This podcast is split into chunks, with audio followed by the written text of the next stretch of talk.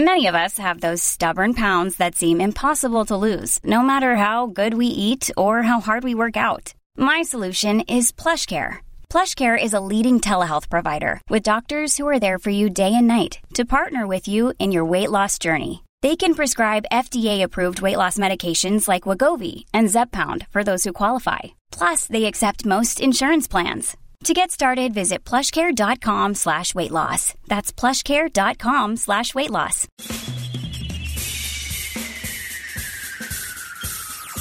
This is The Other Side of Midnight with Frank Morano. They're running a strange program, y'all. Now, here's Frank Morano.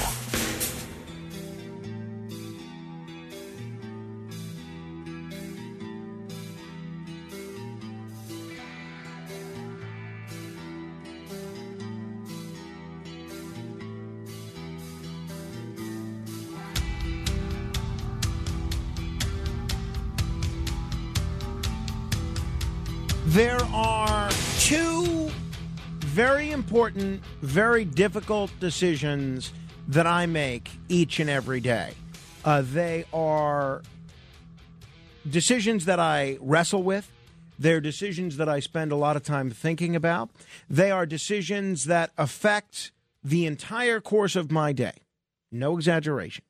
And this may sound silly to you, but these are the two decisions. One, when I am looking after my son in the afternoon while my wife is working, he'll take an afternoon nap. Maybe around 3:30, maybe around 2:30, sometime in the afternoon, he'll take a nap for 45 minutes.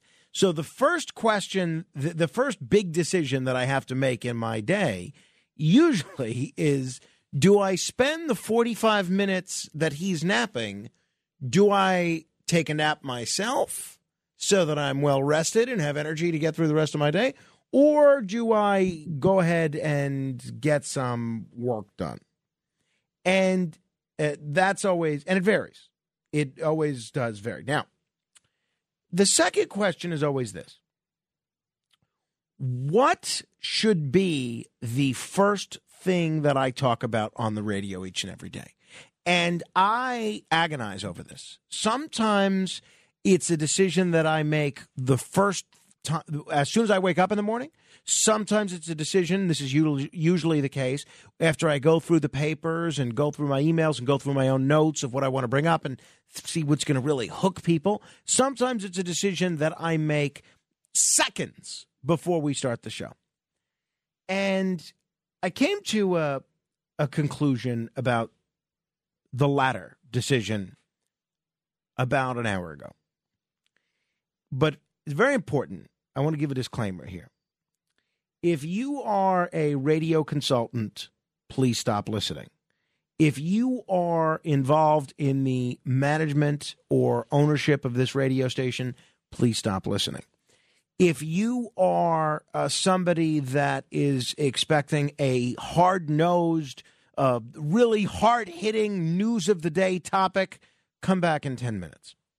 Because an interesting thing happened to me yesterday.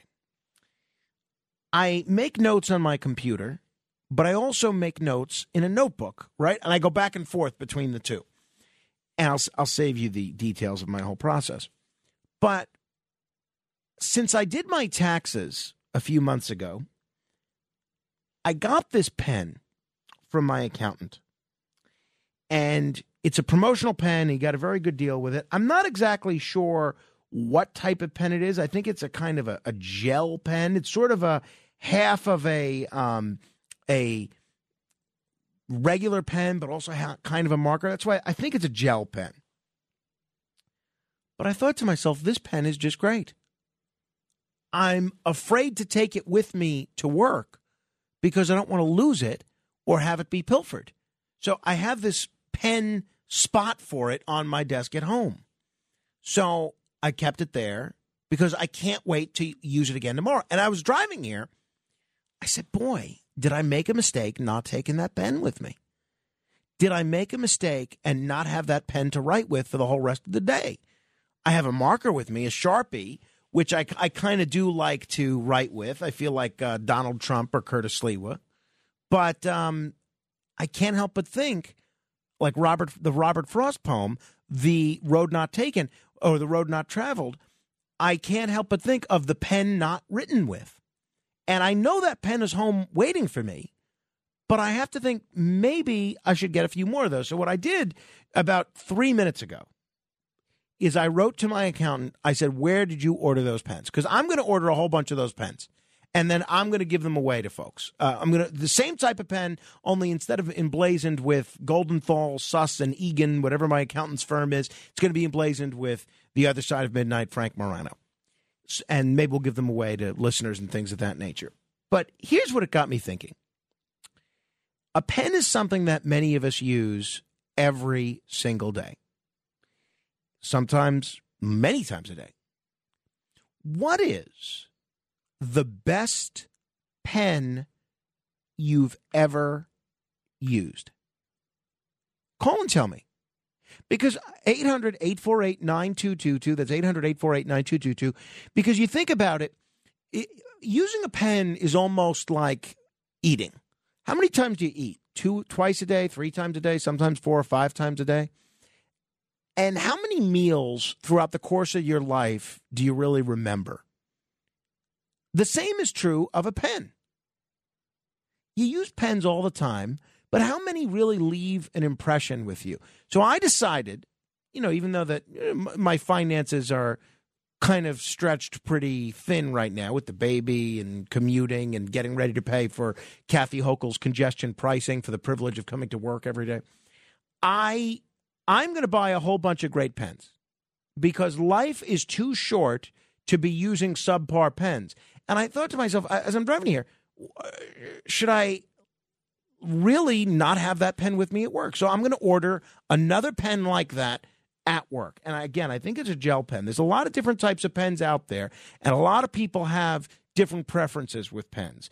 I think um, Jerry Seinfeld, you know, he did that bit on the television show Seinfeld about the astronaut pen, and I got one of those, and it was it was good for what it was. Uh, the astronaut pen if you're not familiar with uh, astronomy or a, a space exploration or aeronautics or the TV show Seinfeld, it basically is a pen that writes upside down. So you can write in bed with it, and it's neat. It keeps working, and you can write upside down with it. After he did that episode, they sent him a whole bunch of those pens. He also wrote every episode of Seinfeld, I believe, on a yellow legal pad with a very specific blue type of Bic pen. And I think it was a pen that they discontinued, but they sent Jerry a whole bunch of them before they did away with them. I was gifted for my 21st birthday by my friend King Henry. The, I was gifted a Mont Blanc pen that I still have, which is a great pen. And I try not to use it too much because I don't want something to happen to it. And but I've used it many times to write a check. It's it's great but it's I feel like I have to exert a little too much pressure to use that pen. So the pen that my accountant gave me, and I think he only paid like 50 cents, maybe 75 cents for this pen. It's not a super expensive pen.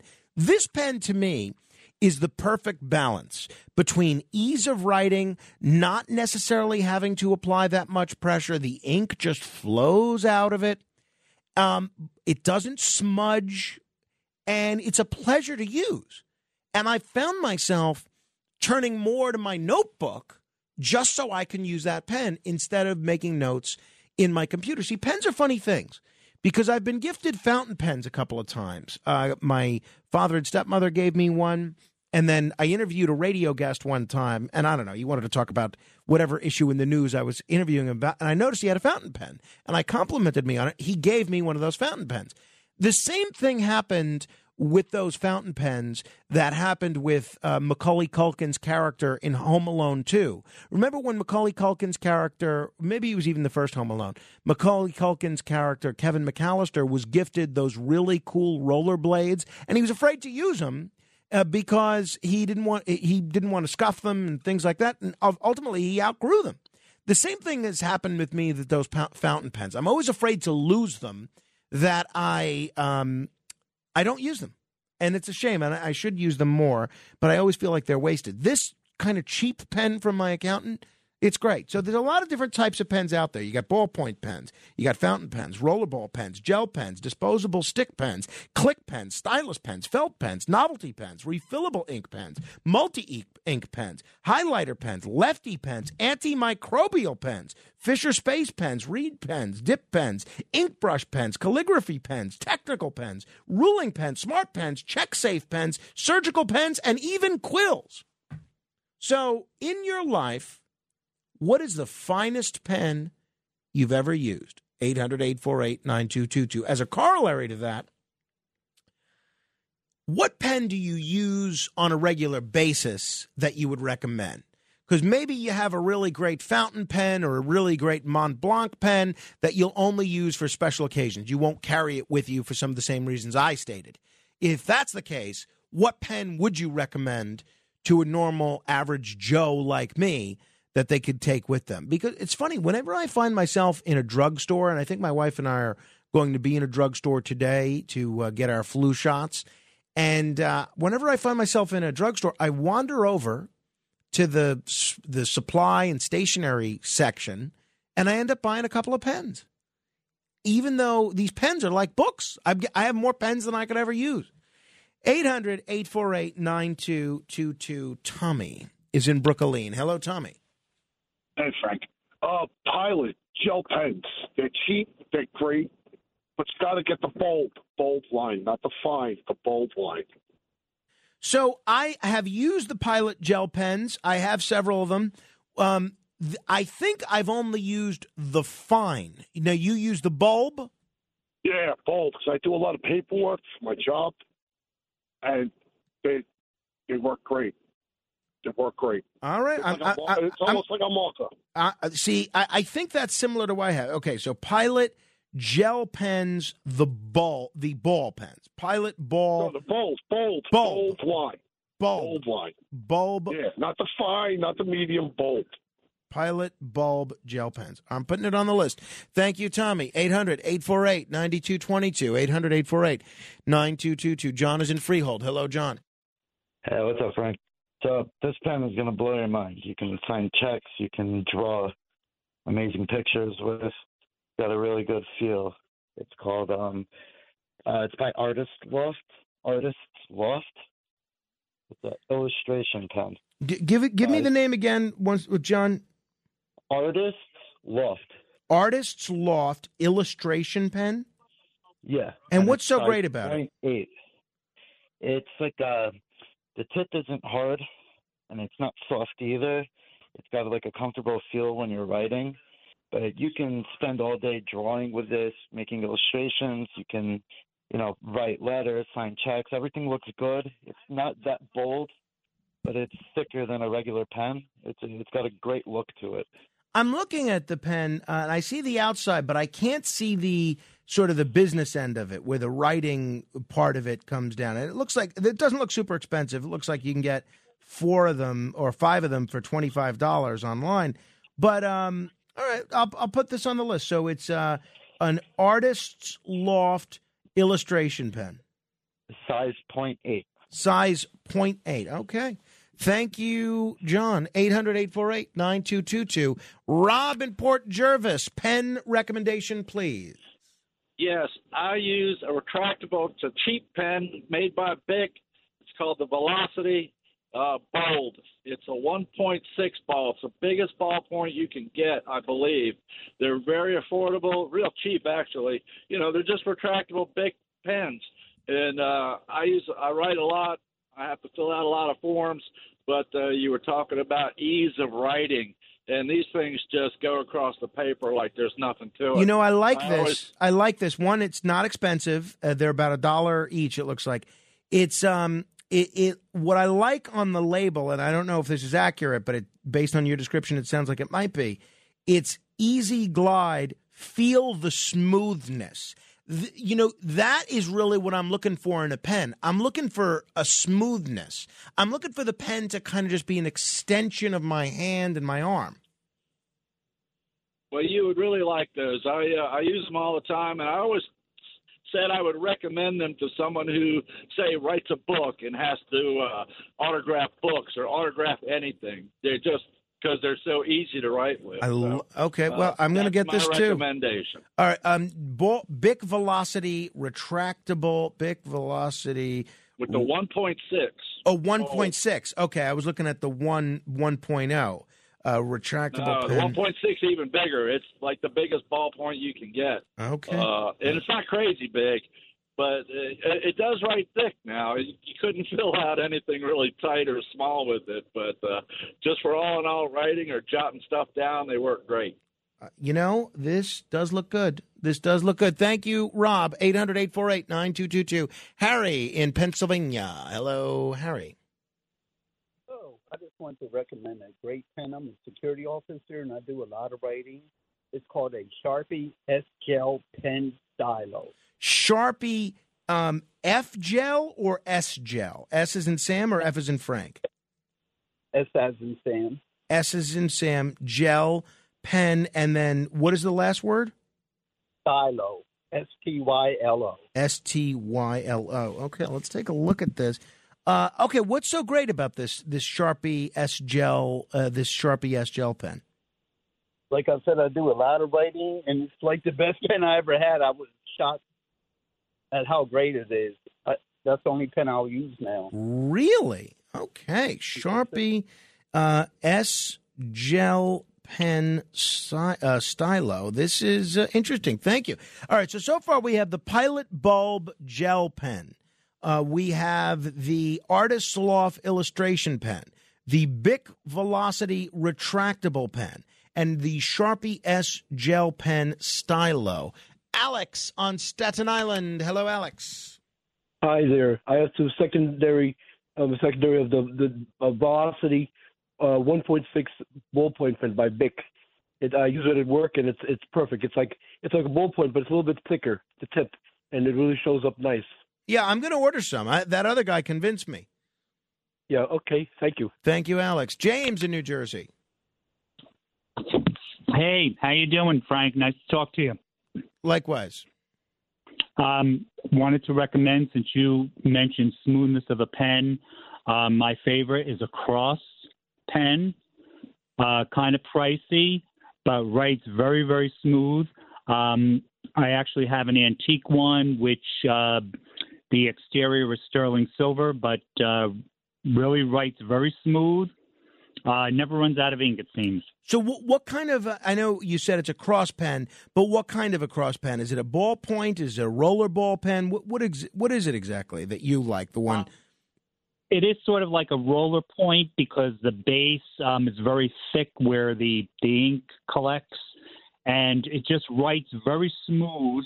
Um, the the base you sort of like you know twist the the pen uh, to open it to to start writing, and the the the ballpoint itself the the point is very thick. Cross. Uh, well, uh, you know, I'm looking at this. It doesn't look crazy expensive. It looks like between looks about fifteen to twenty dollars. Does that sound right? Yeah, that sounds right for for most of the cross ones that are out now, and um, I just find that they they're a very smooth writing pen, and um, I use it all the time. Thank you. Thank you, James. All right, we got that on the list. By the way, some of you might actually be interested in the uh, news of the day. Let me tell you what's coming up.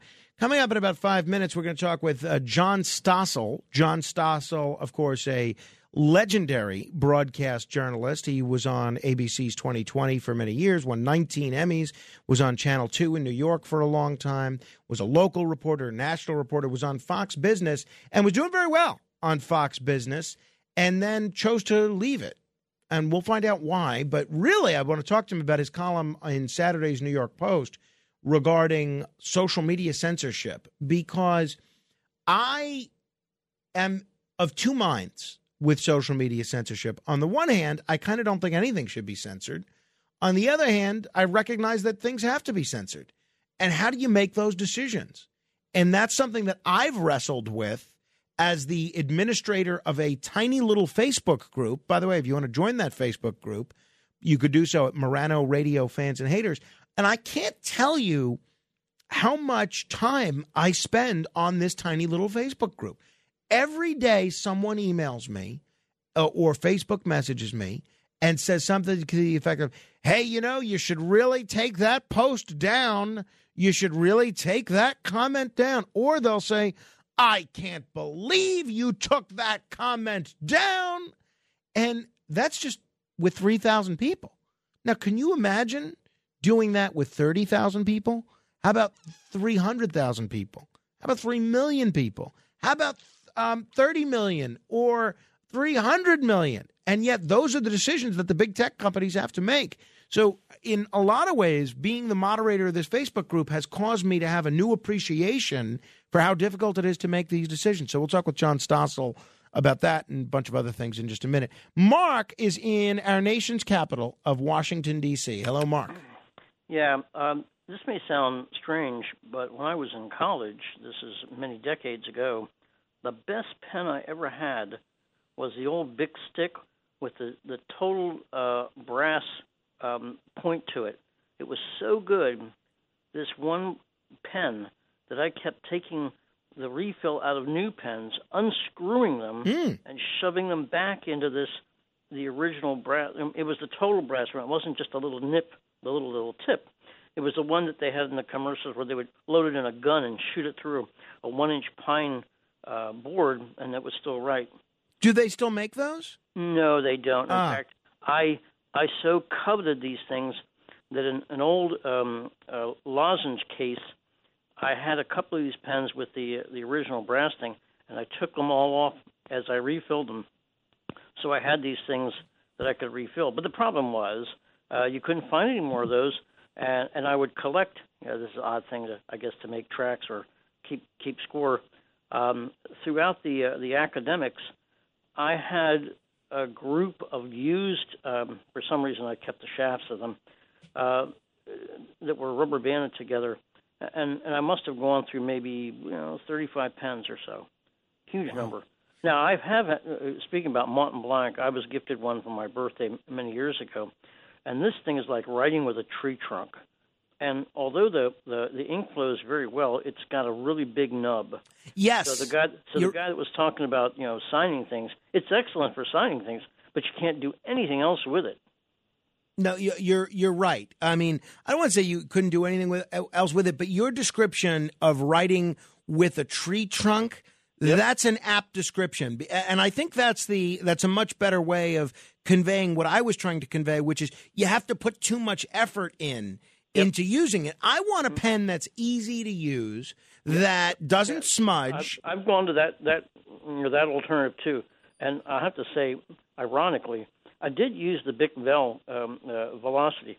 I you know I bought them in, a, in a they came in a, uh, from Staples like a pack of five, but I didn't know that, and I, I kept buying other pens and other pens and multiple packs to find something that really really moved and flowed easily. And sadly, I'm in a condition now where I I can't do that, but I'll use I'll try any pen that flows well and doesn't blob and is disposable. disposable. Okay. Well, thank you, Mark. I'm sorry they don't make that pen anymore. I am gonna, uh, in all seriousness, I'm gonna order a whole bunch of these pens. Uh, so we got the Pilot Bulb Gel Pen, Artist Loft Illustration Pen, Bic Velocity Retractable Pen, 1.6 only, the Sharpie S Gel Pen Stylo, the Cross Rollerball Pen. I'm gonna, I, I am. Look, I'm gonna spend hundred dollars on pens today. I've lost money doing this show tonight. 800 848 9222. Uh, Loretta is in New Rochelle. I believe Loretta is the person who never remembers who I am and always uh, is telling us about some of the difficult times that she has. Hopefully, uh, a pen has helped her through some of those difficult times. Hello, Loretta. I don't. I think that might be another Loretta. I know there's a Loretta that's from Brooklyn. Ah, that, yes, that is her. That Yes. calls a lot. Yes, that's not you. You know who I am? Oh yeah, I know who you are. Who I am I? you almost every night. Not to sound like Admiral Stockdale, but who am I? Frank Morano. All right. Well, you, wonderful. If we if we were playing the thousand dollar minute, uh, you'd be one step closer to the thousand. Yeah, I've called you a few times I over remember the you, last year or so. I remember but you. there's another Loretta in, in uh, Brooklyn. Yes. But that's not me. Well, you're my you're my Loretta. Yeah. well, your topic really made me laugh because I don't feel so odd anymore because I got so attached to a, a pen that I used for years. And they I can't really re- re- make a recommendation because they don't make it anymore. But um, it was it was made by a company called Sanford. It was called the Expresso pen, Ooh. extra fine point, and it was a felt tip. And I used that pen for probably like 20 years. It was like my pen, and if I happen to, you know, leave it somewhere and one of my friends picks it up, they're like, "Oh, I love this pen. Where where'd you get it?" So like so many people loved it, but they stopped making it. Why, why did they you know, stop making cried. it? I don't know. And you know what? For for a couple of years after they stopped making it was it wasn't an expensive pen. You could buy it like in a drugstore or a stationery store, you know, and it hanging up on the wall. You know, it wasn't expensive, but um after they I couldn't find it anymore, I did find it on eBay. Right. I'm just looking years. on now. It's twenty five dollars on eBay for a pack of uh, a pack of uh, Yeah. I don't know twelve. But you know what? There's no more. I, I used to love the black color. That was. But you know what? I, I ordered them on eBay for a few years after they were discontinued, and I paid like a lot of money for them. That's how much I love these pens. But then what happened is, uh, after a while, the boxes that I start that I started getting from eBay, the ink was all dried up. Ah, I So- see. Well, I guess that happens with the older pens. Yeah. I'm sorry so, for like, you that they um, stopped. It um, didn't work out. I'm sorry for you that they stopped making them. But oh, um, they were the best pens, and uh, why they stopped, I don't know. Because anyone that used them loved them. Yeah. But um, I see them on eBay now, but they're like they're odd colors, and they're probably dried up. So don't don't go buy them on eBay. And none of your listeners should buy them Well, because they're that's- probably dried up. That's good advice. Thank you, Loretta. 800 848 9222. I think this is, I got an SMS text message here, I believe, from Donna from Huntington. She sent me an article from the New York Times ranking the six best pens that all their experts tried. Here are some of the ones they mentioned. The Uniball Jetstream RT is the best everyday ballpoint pen. Um, all right, maybe I'll try it. They also ranked the uh, Pilot Dr. Grip Center of Gravity, an ergonomic ballpoint. They uh, for a roller ball pen, the Pilot Precise V5 RT for writing with a more saturated, darker line th- uh, than you can get from a lower priced ballpoint. They also had two gel pen picks uh, which were uh, popular the Pentel Energel RTX and the Uniball Signo RT1. Uh, all right, I'm, I may try some of these as well. Johnny in Garden City, um, really quick, go ahead. Frank, quick. This is like the like you, like you just said, the Pilot Precise V5 roller pen, but extra fine. And this actually makes you write better, much much neater. It's a great great pen. You can get it at Staples. Pilot Precise V5 rollerball pen, extra fine point. That's the key right there. All right, well, Excellent pen to it's twenty two dollars though. Is it worth it? Yeah, it's like five. It's a five pack though. Oh, okay. All right, I will try this then. Thank you, Johnny. John Stossel joins us straight ahead. The Other Side of Midnight with Frank Morano. It's The Other Side of Midnight with Frank Morano.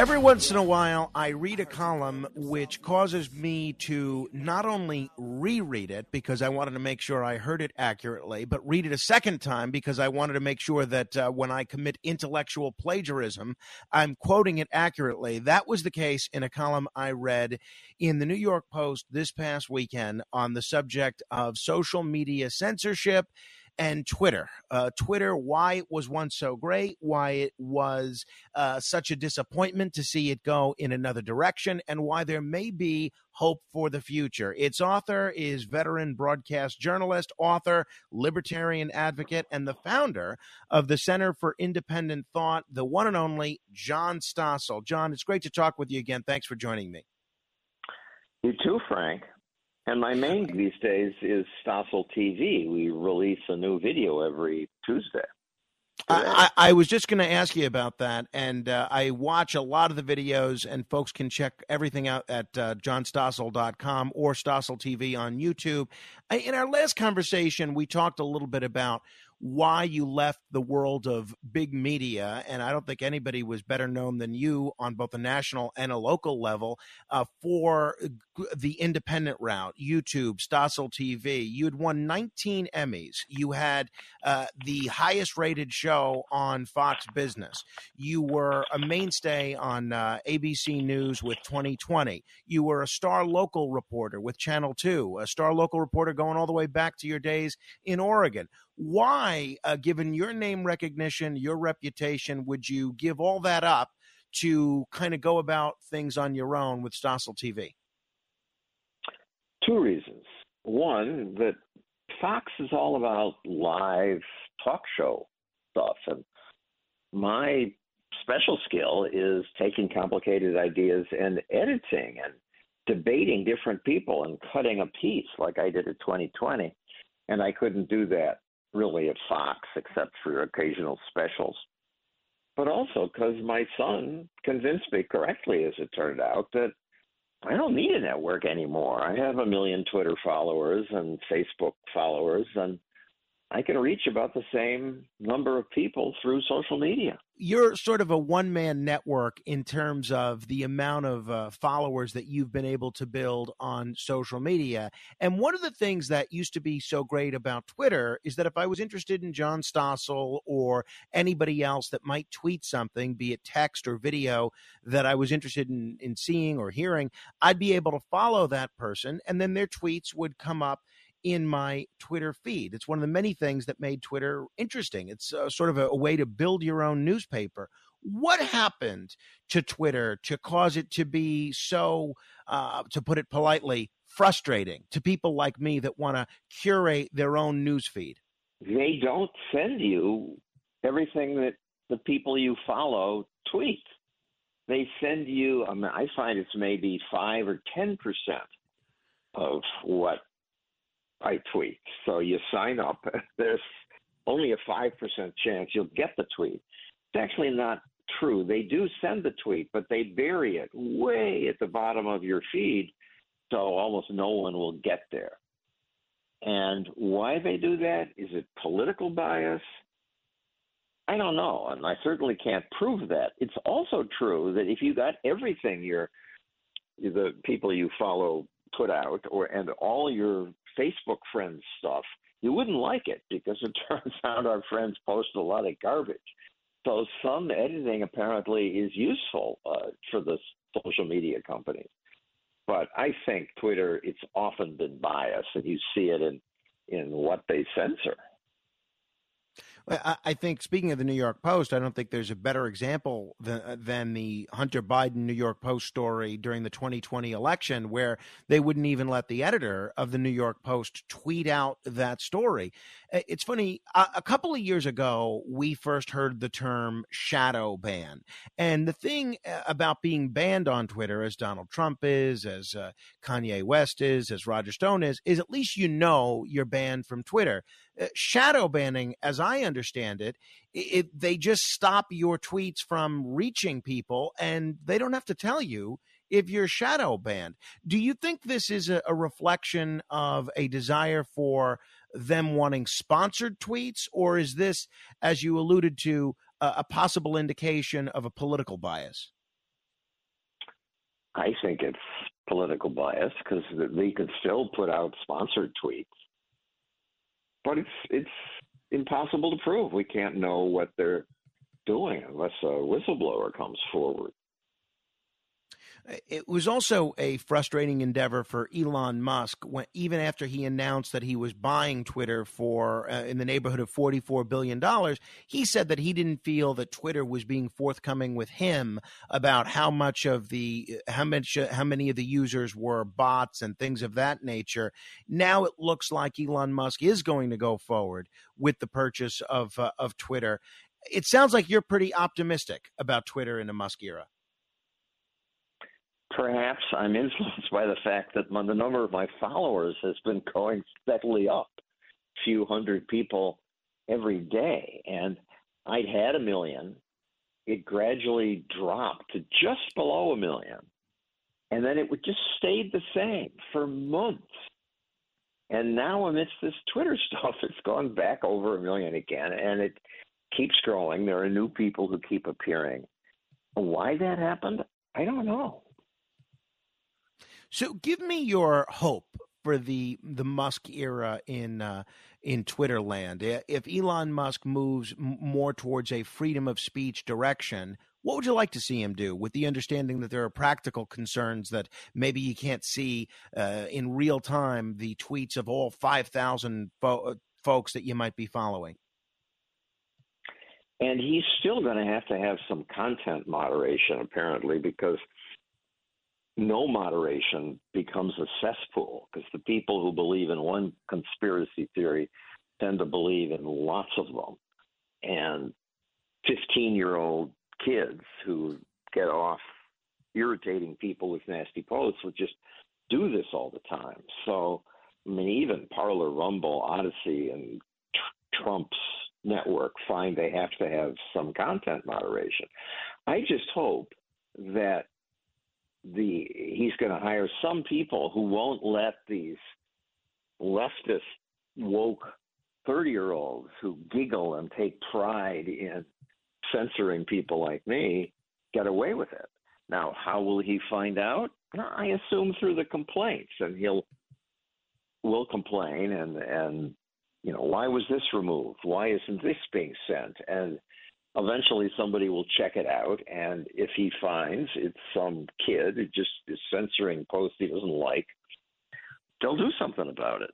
Another thing I notice is that they'll show me responses to my tweets and I like reading them. And you go down the list and you, you know, more tweets. You click, and I can see more tweets, and then you get to uh, click here if you want to see more tweets, including some with offensive content. So I eagerly tweet click that because I'm curious. And most of the time, there's no offensive content. Most of the time, it's love your stuff, Stossel it's complimentary comments. so I don't know what they're doing there.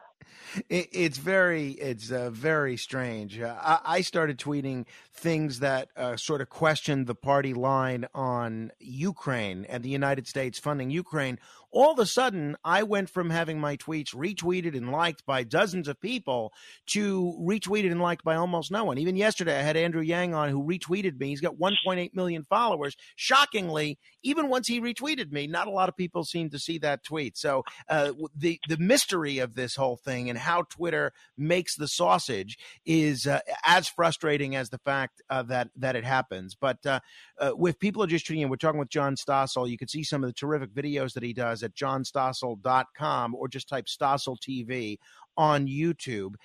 There are, as you mentioned, some concerns about about hate speech, and if you were in charge of uh, a social media network, let's say there was Stossel Truth Social or something along those lines, how do you how do you navigate and how do you walk that line between a desire for free expression and a desire for not wanting folks to just make a, a social media platform uh, a harbinger of racist thoughts or anti Semitic thoughts or harmful thoughts? Unfortunately, I see no way of doing it other than to have content moderators. And it's a horrible job because they just read vicious stuff and hate all day. And have them make a judgment about this person isn't contributing to the debate. He's just spewing hate and obvious lies. Um, the problem was that they've been doing it for talk that they just didn't like. Like somebody writes an article saying, you know, masks don't work so well. They may do more harm than good. And they were killing stuff like that. And that's outrageous. Uh, Kanye West was suspended from both uh, Twitter and Instagram after some comments that he made, which uh, a lot of folks believe were anti Semitic.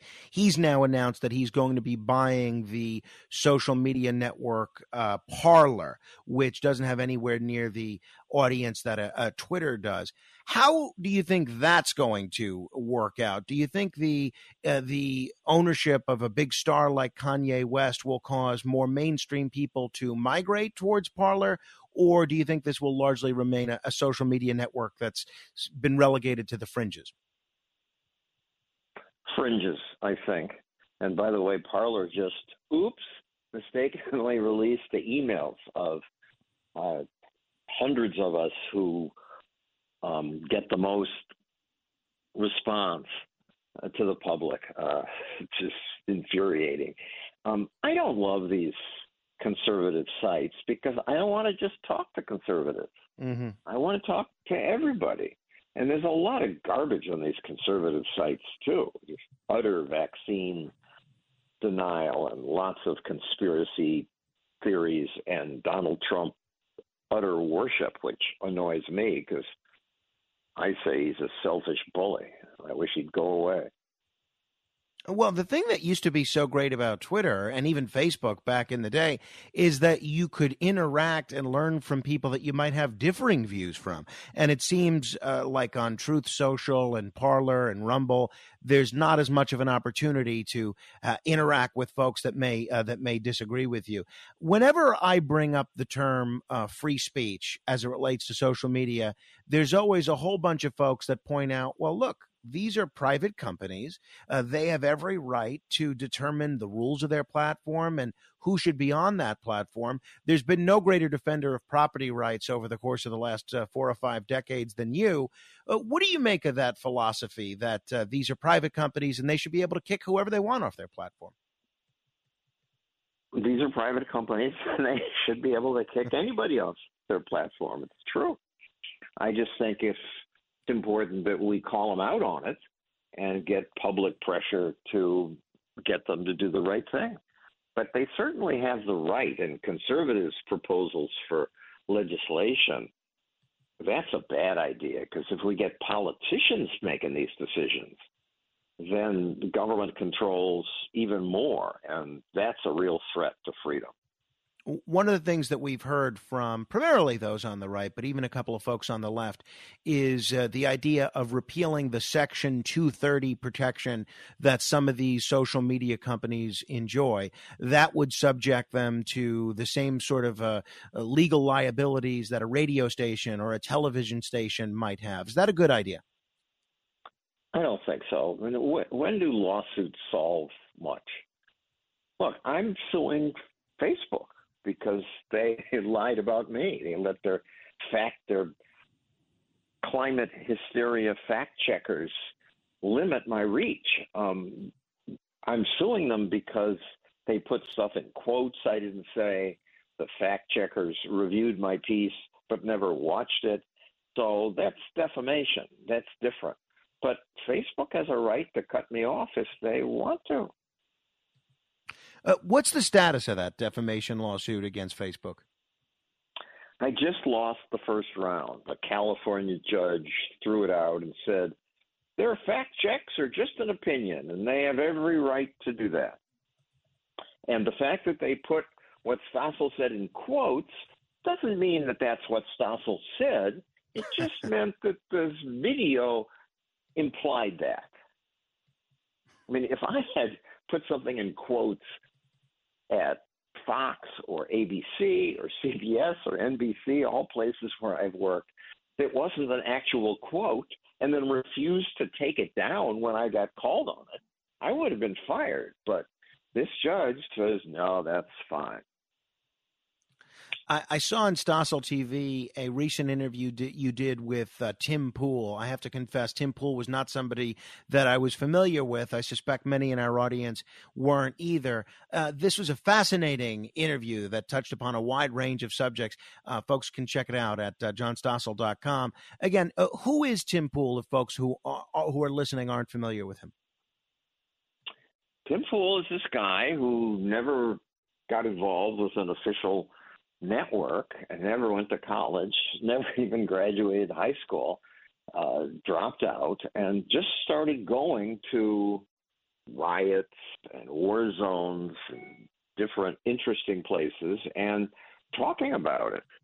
uh, and has built a very successful YouTube following, much like I did. Uh, and now he's become a Trumpy, apparently. That interview, weirdly, was over a year old, and suddenly it went viral on YouTube. Why these things happen, I don't know. Yeah, it's all go. It all goes into the mystery of this uh, this social media algorithm, which has a lot of folks uh, scratching their head. I alluded to the fact that you're the founder of something called the Center for Independent Thought. I believe this is actually a nonprofit. What is this? What is the Center for Independent Thought? What are you hoping to do with this? It is a nonprofit. Stossel TV uh, is funded by a nonprofit too. We get contributions from viewers. I hope some of your listeners will contribute. But the Center for Independent Thought is uh, a nonprofit that lets us offer these videos to teachers. I used to get phone calls from teachers. Oh, I wish I recorded that. That's really a good way for me to explain price gouging to my students or the minimum wage. And and it is because it's much more interesting than a college professor yammering about it because we've spent a month editing it and researching it. And Center for Independent Thought delivers these to teachers who want them a lot of folks listening are small government advocates. A lot of folks listening are people that uh, value things like freedom. Uh, they like low taxes. Uh, they like uh, having the government not tell them what to do. And a lot of folks listening to us are folks that are pretty optimistic that the Republicans seem poised to take back one or both houses of Congress in a few weeks. If folks are small government advocates and they believe in freedom, should they actually be optimistic about the Republicans taking back Congress this year? Uh, not very. Certainly, they're better than the spend a zillion times more money than we have Democrats. But a lot of the Republicans are authoritarians and not friends of the free and open debate, not friends of economic freedom. Uh, right in, now at on electionbettingodds.com, which is my best guide to what's going to happen, I see it says the Democrats have lost ground. They lost uh, 1.6% in the last day, but they're still slight favorites to take the Senate, 52 to 47. The House, it's 84% that the Republicans will take the House. Lastly, whether folks are on the left or on the right, a lot of folks listening take their elections very seriously. And if their side loses, it's not uh, like the Mets or the Yankees losing. They actually get depressed and think that this means disastrous implications for their own future and the future of the world. I've heard you point out before that uh, folks tend to have too much of their own emotional happiness invested in which political party wins. Do you still feel that way? Yes, because there are checks and balances, and the best of life happens outside politics. It's our families and our friends and our jobs and sports and music and entertainment and the it's only 5% of us who think about politics all the time. And it's not a route to happiness. That's for sure. Uh, John Stossel, you could check him out and uh, make a contribution so that you could see a lot of the great work that he's doing continue at johnstossel.com. John, it's always a treat to talk with you. Thanks so much. You too, Frank. If you want to comment on any portion of our discussion, you're welcome to give me a call, 1 800 848 9222. That's 1 800 848 9222. Straight ahead. The other side of midnight. midnight. Other Side of Midnight with Frank Morano.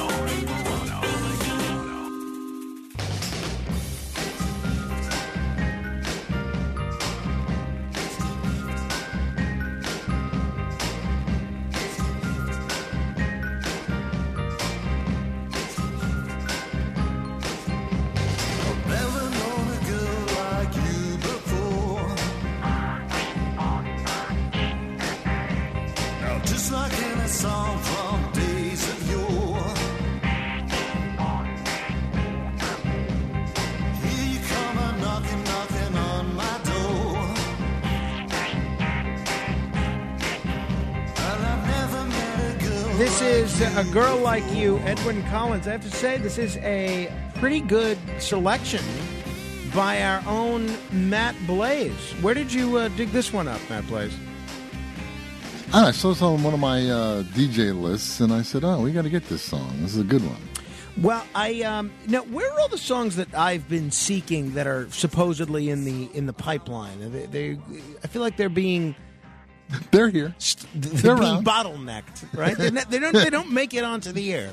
It's always the, danger the of one last more one, step. The last one was on your list. Fair enough. Fair enough. Okay. Well, uh, this is pretty good. I can't complain about this. If you ever want to know what kind of music we're playing on the show, just uh, join our Facebook group, Morano Radio Fans and Haters. We post the artist and the songs on there. You know, did you notice there's a pillow in the studio? I did not. Yeah, well, so I there see it now. now yeah, that I'm looking. I I don't know. I've never seen a pillow in the studio before. It was sitting in the guest chair, and I didn't notice it until I sat down uh, to talk with Dominic Carter before our show. And I have to say, it's a little. It basically looks like a throw pillow, but it's it's flatter than a throw pillow. It is super comfortable. And so I thought about using this pillow in the broadcast chair for the duration of the program. But then two things stopped me. One, this pillow, and I don't know why I never thought about this, but this pillow is so comfortable that I am actually concerned that I might fall asleep because it will make the sitting experience so much more comfortable for the next couple hours. And the other thing is, uh, Julie Globus is kind enough to come in studio. You're going to hear from her in a minute. And uh, she's kind enough to make the trip all the way into Manhattan in uh, the middle of the night, basically. I figured the least I could do is at least be somewhat gentlemanly and let her have the right of first pillow refusal. So we're going to let her sit with this pillow on the back of her chair if she chooses. If not, I may may use it again. All right, um, we are going to delve into the world of yeshiva education next hour.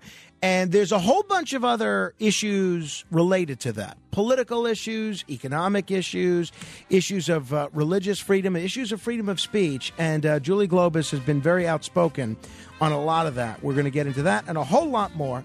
This is The Other Side of Midnight. In the words of the great Bob Barker, help control the pet population, get your dog or cat spayed or neutered.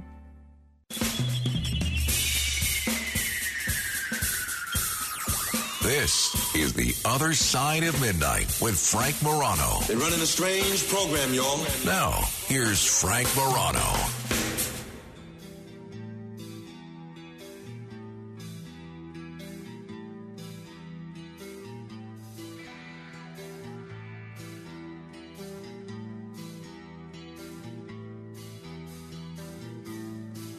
A few weeks ago, the New York Times on a Sunday did a front page above the fold series of articles. Well, it began with one article and then it turned into a series of articles on the failures of yeshiva education in New York and how essentially uh, that New York State has abdicated its role in teaching all sorts of children. And when it came time to try and do something about this, a lot of the people responsible for trying to make improvements to the situation were nowhere to be found. There was a stark pushback to this articles from some in the Orthodox Jewish community and the Hasidic Jewish community.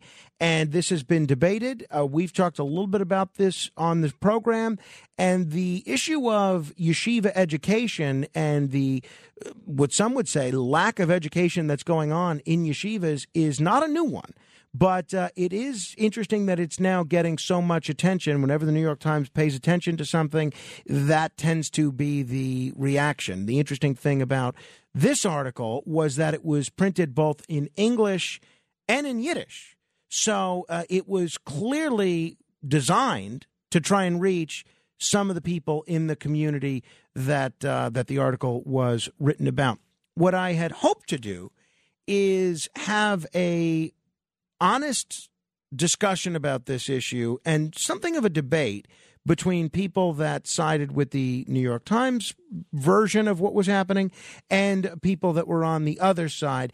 I did hear back from a number of folks that were willing to uh, take the uh, for lack of a better description, the pro yeshiva side of the debate. I heard from uh, Larry Gordon, the editor of the uh, the editor of a, newspaper out in Long Island, uh, the Five Town Jewish Times. I heard from uh, a radio talk show host by the name of Elliot Resnick, but neither of them were able to come in studio. So I thought what we would do is turn to somebody that uh, we haven't seen in a while, but who has been very outspoken on this issue. She is an attorney, and uh, she was the publisher of the Lost Messiah blog.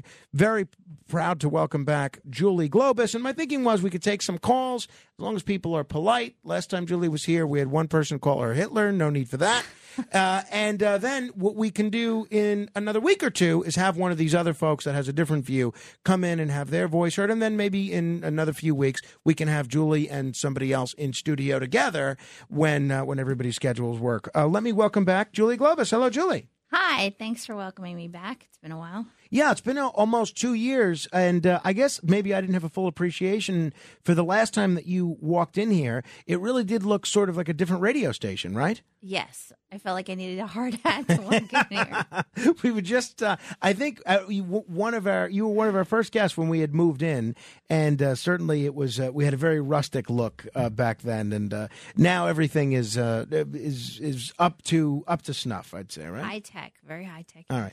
Uh, the big question on everybody's mind is you are now sitting on a chair braced by that pillow that I was talking about last hour. What do you think? How is the pillow? Uh, it's a pillow. I haven't, I haven't figured out yet. Okay. Well, so it's not necessarily, you're not wowed by it.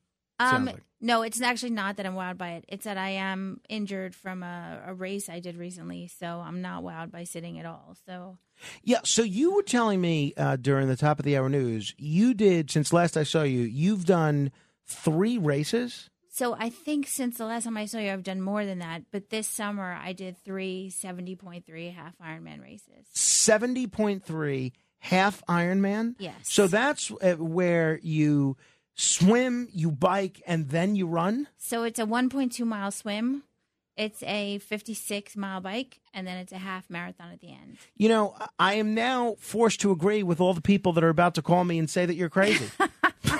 Well, um, on on on Halloween Eve, there is a race that I want to sign up for. It's been a bucket list race. It's 444 miles and 44 hours on a bicycle. Wow. On the Natchez Trace Parkway, and that's been my bucket list for years. It's um it's a straight bike race. Um you just have to finish in 44 hours and it requires sort of a lot of logistics. So I've been sort of planning it for a couple of years, but it is hard to get into because it's a very limited field and it's a, sort of a joke. They do it at midnight on Halloween Central Time. So I've already done the pre-registration for it, and Are you still planning to participate even though you're injured? uh, yeah, I mean it's a year away, and I'm already signed up for to redo oh, that. go- it's next Halloween. Okay. got I'm it. I'm already signed up to redo the main race, which I didn't finish because I got injured, and I am signed up for a Western Pennsylvania race already, a seventy point three for next year. Well, and so the the injury is not doing anything to uh, get you to slow down. No, All right, no. God bless you. That's wonderful. Uh, let that be a warning for you. Exercise at your own peril, ladies and gentlemen. Uh, that Matt Blaze and I, you don't see us dealing with any injuries. I'll just say that. Um, now, Julie, uh, y- y- just so for folks that haven't heard our previous conversations, uh, tell folks a little bit about your background. Uh, you're Jewish, right? You grew up. So, yes, I am Jewish. I grew up in a household where my parents were first generation. Um, my uncle and my grandfather were Yiddish speakers, so I learned I did learn Yiddish at home, although it was a different, sort of very different than Yiddish today. Um, I grew up. My grandmother spoke seven languages.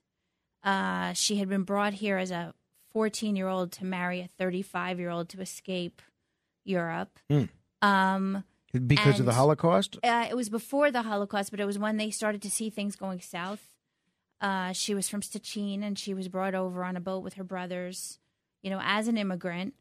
Um, and you know by today's standards may have actually been sex trafficked trafficked to get here, but whatever it is.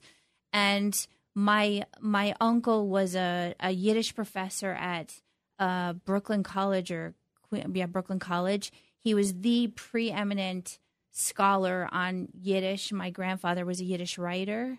They had um, been they had escaped the Holocaust and ultimately believed that the you couldn't have a god and a and a Shoah at the same time, but the culture of Judaism was very important. So where I lit the candles, I went to an Orthodox Hebrew school after school. Um, you know, was sort of rebellious because it was sort of confusing. And then I, at, at 21, I got a scholarship to go to Israel, spent a year there. And, you know, one of the immediate things they do was there was a, a guy who who used to bring you, he wanted you to feel welcome there. It was a, an indoctrination of sorts, but I was trying to find myself. So I, I became part of the, I went to Hebrew U, but I also became part of the ultra Orthodox community. And I was taken from house to house on Friday nights, met lovely people, absolutely lovely people, felt comfortable. It was a, a beautiful comfort. But then, you know, as time went on, I came home one summer. My mother didn't know what to do with me. She was in tears. And there was a piece of me that said, Well, and she was in tears because you were moving more in an orthodox direction. I was just, I wouldn't eat in the house and I wouldn't turn on the lights. And, you know, there was this issue of ripping toilet paper. It's all, you know, a lot of it is rituals. And she didn't know how to relate. She and I had been very close. And at some, on some level, I said to myself, is this what it's all about? You know, do we have it, it, in my view, does whatever I'm worshiping really want me to suddenly betray my parents and have them not really be able to relate to me? So I backed up a bit, found my balance, met my husband, got married, uh, ended up getting my master's in Israel, came back here for law school. Um, you know, he we speak Hebrew at home. Um, he uh, his family, his father's family had been very religious as well at some point. And in Israel, you know, they teach religious subjects and secular subjects. So Israel, all public school students learn, you know, uh, quite a lot about the religious subjects. It was at the time, it was a very small community of people who were exempt from secular learning because of a, a Ben Gurion's desire, as I understand it, to keep keep some level of faith within the community. And I don't think Bengal, I, I really don't think the expectation was that it would become the sort of us versus them environment that it was that it's become there as well as here. So I've had a a movement of identities back and forth, but have a tremendous amount of respect for the religious community. Um, I was welcomed in in it and and learned to understand a lot. There were a few things that turned me off to it, but um, you know, I was raised in a house where Jews got educated. I was either going to be a doctor or a lawyer. When I came home with a 99, it was what happened to the point. Mm-hmm. It wasn't a great, you got a 99. And, and, you know, I was a gymnast at the time, but Jewish, my, you know, my parents were Jewish kids are not gymnasts. They're, they're scholars. And so for me, understand, I, you know, I understood, I heard Elie Wiesel speak in Yiddish on, on, you know, on his writings. I went to Yiddish Culture Congress meetings where I was brought in to learn that sort of side of things. And generally, most of these people were sort of old school socialists as well, who believed in, you know, all ships rise with the tide. So it was a very, my, my dad worked on Wall Street. There were a lot of confusing aspects to my upbringing, but eventually I found some sort of balance. And I suppose more recently, I've found that, that the lexicon we use as as people who discuss these issues has to you're walking on sort of a razor's edge. Because particularly now with how it, how anti-Semitism is has been on the rise, when you find Jews speaking up about Jewish problems, it becomes an issue, and then you find the very ultra orthodox who don't believe in the existence of the state of Israel, and and you see them featured sometimes on these terrorist websites because hey, if the if the ultra orthodox don't believe in the state of Israel and believe that it, we can't be we're not welcomed in that state or we haven't earned that state without sort of its destruction to some extent it, it's also used against us. Yeah, I remember one of those groups. Uh, they bought advertising on this radio station about 16 years ago.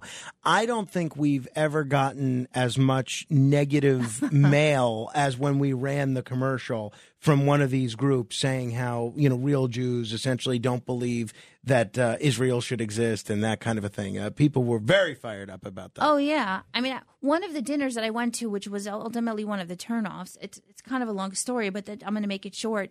Was so I'm sitting down at this beautiful table. I won't say where it was because I don't know if they still own the house. Extraordinary amounts of money. He sits me down and he says, "Well, you know, you're not really Jewish." And I said, "What do you mean?" He said, "Your upbringing, you didn't, you, you weren't Shomer Shabbat. You didn't keep the Sabbath." And I said, yeah, "So how am I less Jewish?" He said, "Nope, you're not Shomer Shabbat. You're therefore not Jewish." So I said to him, "Well, you know, um, I'm guessing a lot more of my relatives died in Auschwitz and Birkenau and Treblinka and and Bergen-Belsen than yours did, but we won't we won't have this tit for tat. But you know, as I see it, I am Jewish, and then." In in a sort of a weird situation, he says to me, "Let's have this discussion in another room." So he calls me into this other room and he says to me, "You know, there's this there's this like ten day period of what's called nida, which is ritual impurity. How about I meet you and we meet up, and you'll never want for anything?" And I said, "So you're basically asking me if I'll be a whore?" So he said to me, Well, no, I wouldn't call it that. You'll be my companion during Nida. And I, I Meaning said, when his wife was Yeah. experiencing that. Right. I said, wait a minute, I- I'm Jewish. He said, well, no, you're really not. That was like his belief. And it took me a lot. I mean, I spoke to rabbis, I spoke to a lot of people to understand what that perspective was. It was a very limited perspective. I don't know, I'm, and I'm not generalizing that this is to everybody, but it was one of these situations where I was like, huh, how do I feel about this? I was a 20 year old college student, right? I was getting my master's there. And it, I found it really quite offensive and started to look into, you know, is this the traditional belief? And there is some sort of mixed, and I don't, don't misunderstand me. I don't attribute this to the entire community. And I'm, you know, I'm not even sure if any of the community agrees with it or doesn't agree with it.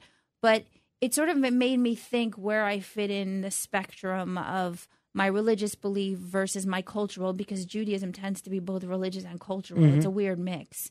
And how I felt about, you know, my place in all of it.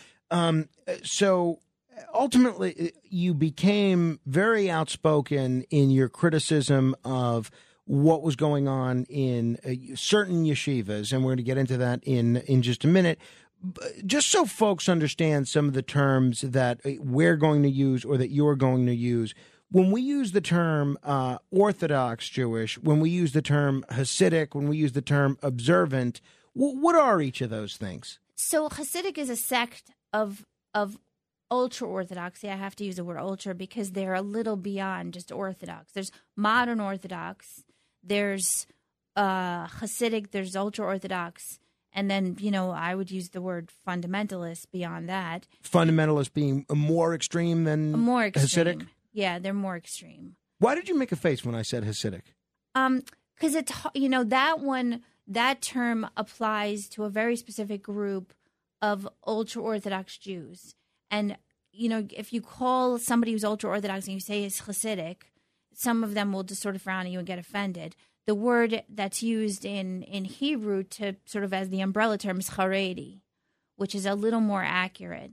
Um, I've seen people, I've had people say to me, "Look, ultra orthodox is a little offensive," but then I've seen it in writing in the same, you know, newspapers, the Forward, Mhm. um, you know, a bunch of these newspapers, the the Times of Israel, the the um, Jewish, the Jewish Times, a few of them that have said, "Well, ultra orthodox is an offensive offensive term because what does it mean to be ultra?" You know, so I think it's a level of observance, but Hasidic refers to a specific sect of. Got it. Okay. Well, uh, uh, we're going to continue with Julie Globus in just a minute and talk about this uh, ex- explosive uh, New York Times article and the response to it, and how some elected officials are reacting to it, not only in New York, but outside of New York as well, and what it means for the taxpayers, what it means for parents, what it means for you. We have a lot of uh, listeners in the Orthodox Jewish community, so we're going to get into that, and we'll take your calls as well throughout the hour. 800 848 9222. That's 800 848 9222. This is The Other Side of Midnight. Straight ahead. The Other Side of Midnight with Frank Morano. Hey, it's Kaley Cuoco for Priceline. Ready to go to your happy place for a happy price? Well, why didn't you say so? Just download the Priceline app right now and save up to 60% on hotels. So, whether it's Cousin Kevin's Kazoo concert in Kansas City, go Kevin, or Becky's Bachelorette Bash in Bermuda, you never have to miss a trip ever again. So, download the Priceline app today. Your savings are waiting. Go to your happy place for a happy price. Go to your happy price, Priceline. When you need mealtime inspiration, it's worth shopping Kroger, where you'll find over 30,000 mouthwatering choices that excite your inner foodie. And no matter what tasty choice you make, you'll enjoy our everyday low prices, plus extra ways to save, like digital coupons worth over $600 each week. You can also save up to $1 off per gallon at the pump with fuel points. More savings and more inspiring flavors make shopping Kroger worth it every time. Kroger, fresh for everyone. Fuel restrictions apply. Other Side of Midnight with Frank Morano.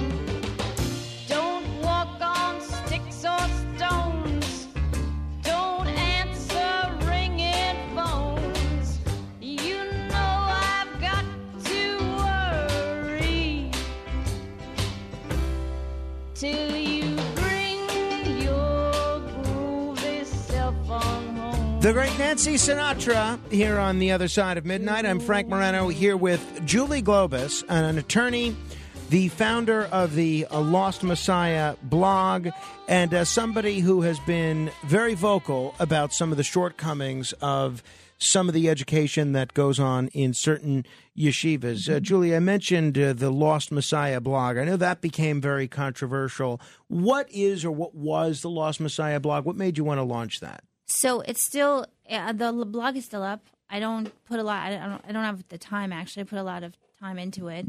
Um, it was a blog that was intended to pick up on issues of um, sexual abuse within the religious community, fraud within the religious community, and issues of uh, lack of education, um, financing to, to yeshivas that were not appropriately educating their students, and uh, white collar fraud, which are some of like the you know the real sort of chafing issues for me, both as a Jew and as a Jew in Rockland, actually.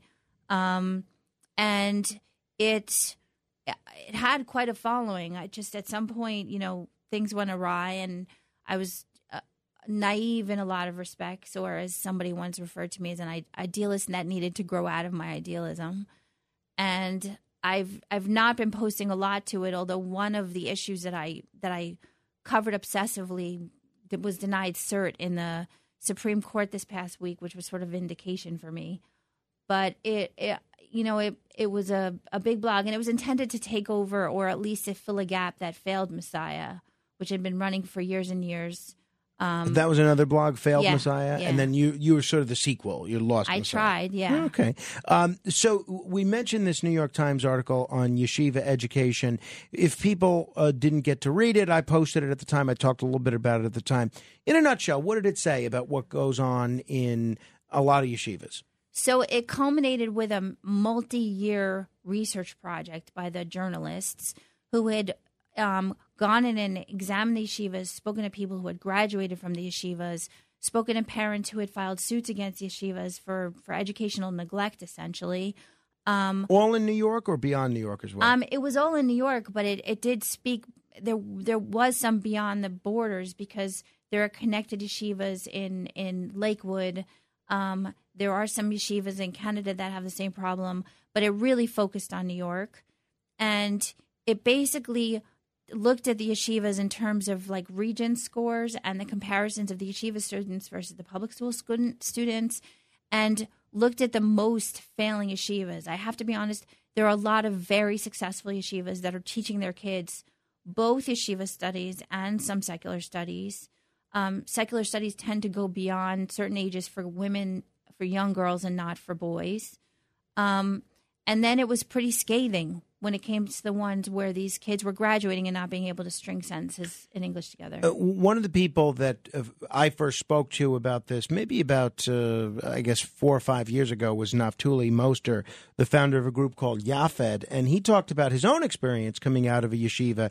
And then he finds himself in college and uh, he they the professor used the word molecule and he had never heard the word molecule before and he looks around and he doesn't understand why all the other students aren't as confused as he is and they had all had a at least basic understanding of what a molecule was.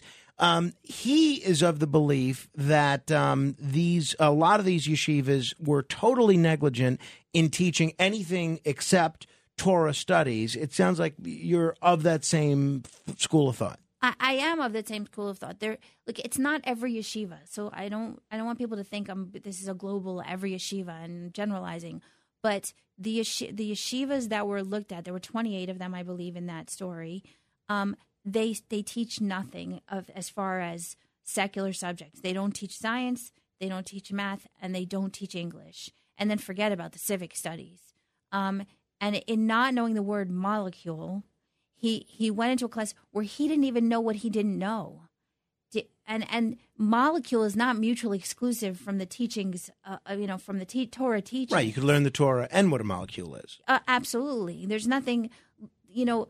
My favorite thing is to walk into the Metropolitan Museum of Art or the Museum of Modern History and see Hasidic kids or Haredi kids walking around with their families. It's very unusual because then I know they're being exposed to this. But in many of these communities, the kids are not exposed to anything. So, your analysis uh, and your own research and your own observation of these uh, 28 schools, you found that the Times reporting, which found that they were doing these children a real disservice, it sounds like you you came to the same conclusion independently. Well, I mean, it goes back to 2014 when I first started looking at these issues. Um, there were a number of of journalists who who wrote about this in 2014 2015 JTA came out with a huge article and they too didn't get their vindication until the New York Times really picked up on this issue. And obviously the New York Times had to, had a sensitive topic to subject to to to deal with. But you know and and claims of anti-Semitism are just nonsense because the the the, the per- people who did the article were themselves Jewish. And yes there is a, a systemic educational neglect amongst many of these yeshivas, and their children are being neglected. Of you know a fair and appropriate public education of FAPE, which is what's used in in New York lexicon. Right, right. In New York State, it's actually in the state constitution that children, whether they're educated in public school or in private school or at home school, they are required to get a sound basic education, I guess, up until the eighth grade, right? Um, Yes, well, it's actually federal law requires that they receive a fair and appropriate public education. This is the basis for due process complaints in the public school system. So these so, yeshivas are violating state law. They're violent, yes, absolutely. And uh, there, I remember this was an issue in the De Blasio era. It resulted in the firing of his own uh, Department of Investigation commissioner. Why I mean, clearly, you mentioned going back to 2014 on this. It doesn't sound like it's difficult to see what was going on in some of these schools. Why was nothing done about this? Well, look, a lot of it is money. I mean, if I'm honest, the the yeshivas themselves receive a fortune in public funding. They, about how much?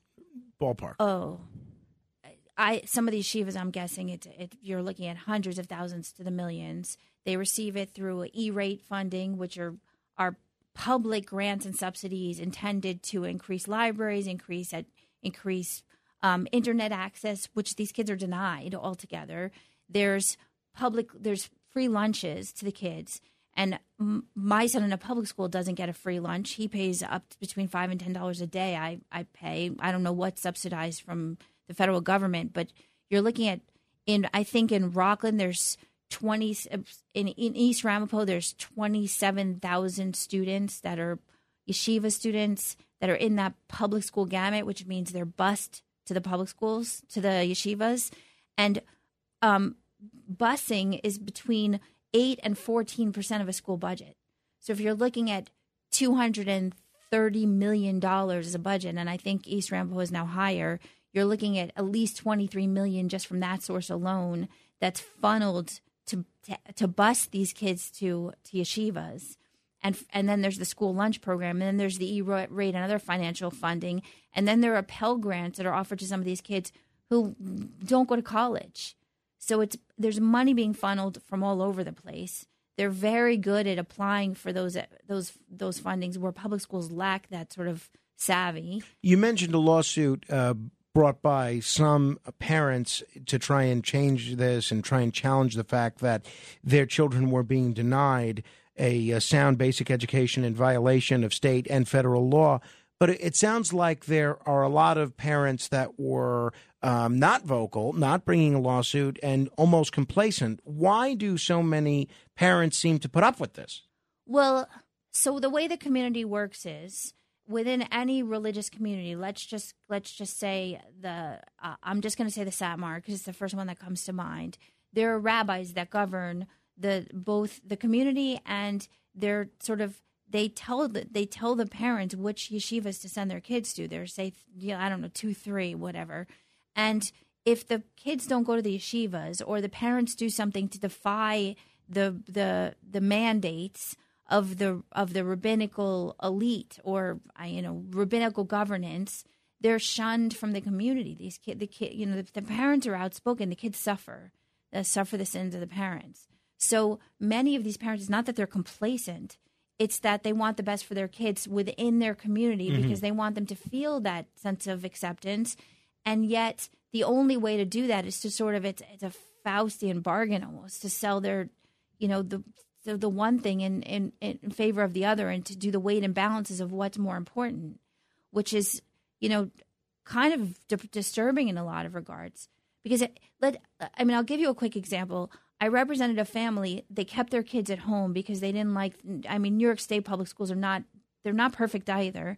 This family didn't want their kids in public school. Somebody made a complaint. CPS got involved. The courts got involved, and this family was charged with educational neglect, even though the mother was teaching the kids subjects and submitting paperwork to Wow. the public school. So if she's being held to the standard of public education as a homeschooled child, then why is the counterpart in a religious school not held to the same standards? I mean, she spent a year back and forth in and out of court, paid a lot of money to fight a lot of this. Uh, we're talking with Julie Globus. If you want to comment or if you have a question, uh, you can give us a call, 800 848 9222. That's 800 848 9222. In terms of the response from uh, some folks in the um, Orthodox Jewish community to the New York Times article, there was swift and pretty vociferous condemnation of the New York Times reporting. Did you have a chance to look at any of the criticism in response to the Times article? What was the gist of it, and what's your take on it? So there's a lot of criticism of it. I mean, part of it is because it, uh, the belief is that these kids in the school they get critical reasoning, they get Socratic method, they get some level of gematria, which is the numerical equivalent of math as it applies to uh, a review of the Torah. It's an oversimplification. They get there. It, it's not that they're not educated, but the feeling is once they come out of the, the yeshiva system, they've spent 12, 14, 16 hours at school. They're they're coming out with the, the an education that can be applied to secular subjects once they're out if that's what they want to do even though they're going to be chained to a to a, a community that there's there's no way out of I, I- I'll give you something really quick I, I read so one of the cases that I was so deeply involved uh, in just, that just denied was denied cert. I read one of the sentencing memos, and within the context of sentencing memo, there was one letter that just caught my attention of a guy who was referring to the person being sentenced. I'm not going to name names here as a mensch, and why is he a mensch? Because he knew the exact or close to the exact words were I had graduated from a typical yeshiva. I had no sense of, I couldn't string an English sentence together. I didn't know math. I was unskilled. And he was a mensch because he hired me. He brought me into the fray. He taught me the trading of the, you know, of the fund. He taught me how the funds work. He taught me a, the background. So he should be given this menschkeit understanding by the sentencing judge when the sentencing is done. And nobody's looking at the like outside the scope of this argument. uh, You have a letter that was submitted to Judge Cogan on this one, where he's defending you know he's giving this this character witness letter because he was he left us a typical yeshiva education as he puts it where everybody knows according to him that there's that the he wasn't going to come out with the appropriate level of education necessary to find a job and here was a guy who saved him no, nobody's looking at those letters. I just happened to stumble upon it. And that's you know that's like the you, you know what's referred to as the dying declaration Mhm. sort of you, you couldn't be more honest than that. It's an affidavit. So you have a situation where, based on not only the New York Times reporting but a lot of other observations, that um, some Hasidic Jewish schools in the state of New York have denied at least 50,000 students a sound basic education and at the same time gotten more than a billion dollars in government funds over the last four years. Uh, the mayor of the city of New York, Eric Adams, was asked about this. He said, quote, I'm not concerned about the findings of the article. Um, do you think that he should be? Well, I think he should be. I mean, look, you're talking about a lot of money. I think he he took the out because he doesn't want to get into a politically charged argument. Um, Why is educating children and wanting the best education for children in your city, why is that a politically charged argument? well, because there's money, there's money, there are donations, and a lot of the donations coming from yeshivas. And he had a lot of support when he Oh, ran oh, from yeah. the Orthodox Jewish community, right? Absolutely. And of course, because of these sort of new super PAC things, they don't have to actually register who's Mhm. who's donating, but you can find dozens of donations from yeshivas that, by the way, also received PPP loans. I mean, on top of everything else, and he's, I don't know that he's not. Ultimately, I don't know that he's, he shouldn't be concerned because 10 years a generation from now you're going to have you're going to have more people on on subsidized living because they can't themselves support themselves whether we like it or not Well, have we seen that in um, in communities that have a uh, large Hasidic population where this goes on in a lot of in a lot of yeshivas uh, communities, uh, like some of what you've talked about in Rockland, uh, Kiryas Joel, other places in Orange County. Do these folks have? Uh, do these communities have a lot of uh, need for public welfare and and and subsidies because folks are uneducated and una- unable to get a job. Well Kiryas Joel has been listed many years in a row as one of the poorest cities in the country um, New Square comes to a close second or third um, whether it's because whether I can make that direct correlation about education and and and uh, welfare, I would say yes, I can. There's, I mean, Well, if you come out of school without any marketable skills, it's work. tough to get a job. absolutely. So, and Kiryas Joel has been written about for years. Now, I think, referred to as Palm Tree, New York, but it's been referred to for years and years and years as one of the most impoverished um, cities or municipalities or whatever incorporated entities in the country. So, yes, I believe it's going to be a problem, and I believe it's going to be a huge problem in New York. The New York State Board of Regents uh, approved a new set of standards for private schools, including yeshivas. Uh, what did they do? What they did ostensibly was they defined what it is to be substantially equivalent or substantially similar. And they've said in order to accept funding, you need to provide a substantially similar, substantial equivalency test education for the kids, which means meeting certain standards. And by the way, those standards are not ridiculous. Um, and those standards don't are not mutually exclusive from teaching whatever you're teaching in your schools. And it's been d- done for all religious schools. I, I mean, they had to. And basically, it says we're going to start loo- looking into your schools and making sure that your kids are coming out with a substantially similar or substantially equivalent education.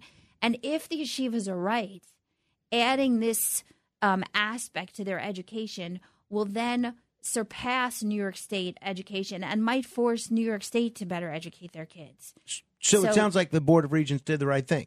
Oh, I believe so. Uh, 800 848 9222. It is interesting, though, that even though the Board of uh, Regents moved forward with this in the aftermath of the New York Times article, the governor, the governor, uh, Kathy Hochul, who's of course up for election this year, she did whatever she could to distance herself from the move by the Board of Regents. She was quoted as saying, This is out of the purview of the governor. There's a regulatory process in place, but the governor's office has nothing to do with this. This is an independent entity.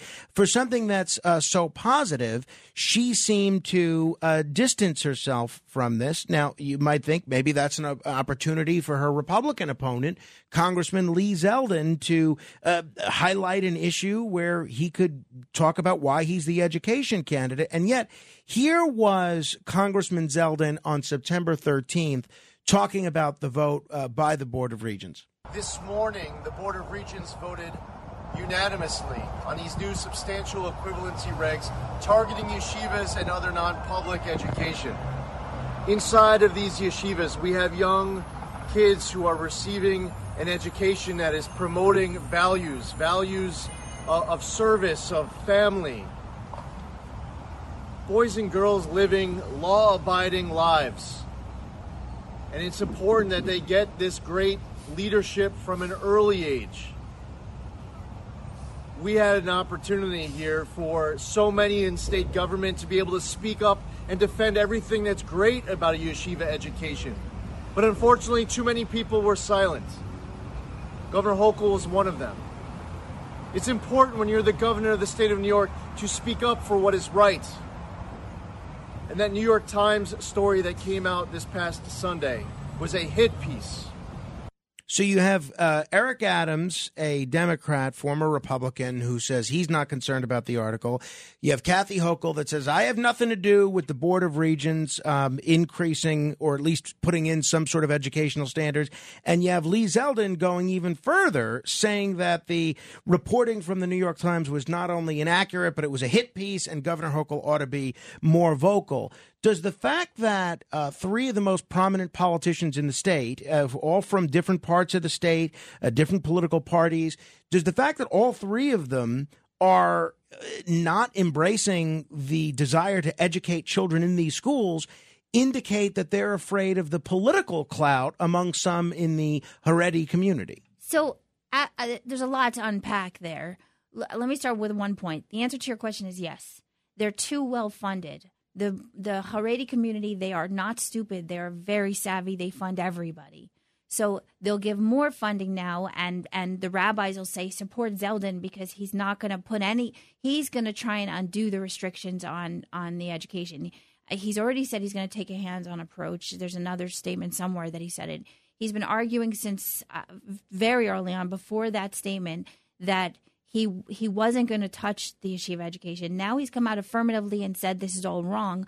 But the the the the thing that bothers me the most is he said, "Oh, these yeshiva kids, they're getting morals and family values, and they're being taught to to love one another." Basically, he's saying every other student in the state of New York is not being taught to love mm. one another, is not being given a moral education, is not being this is not being governed by a standard of morality. So not only did he speak out in favor of these yeshivas, but he also insulted everybody wow. else, which which I find appalling, utterly appalling. Because what he has said is, "Oh, we're going to allow the New York State schools to fail their schools by not teaching morality." And we're going to allow the yeshiva schools to, to fail their kids by not teaching secular subjects because morality is enough. And, and it sounds like uh, this was a pretty blatant act of political pandering. Absolutely. Yeah. We're 800 848 9222. We're going to continue w- with your calls. I've been uh, hogging Julie's wisdom for the last uh, 40 minutes or so. We're going to let you ask questions. And if you disagree, that's great. Just disagree politely. No need to call anybody Hitler. 800 848 9222. This is The Other Side of Midnight. Straight ahead. The Other Side of Midnight. It's The Other Side of Midnight with Frank Morano.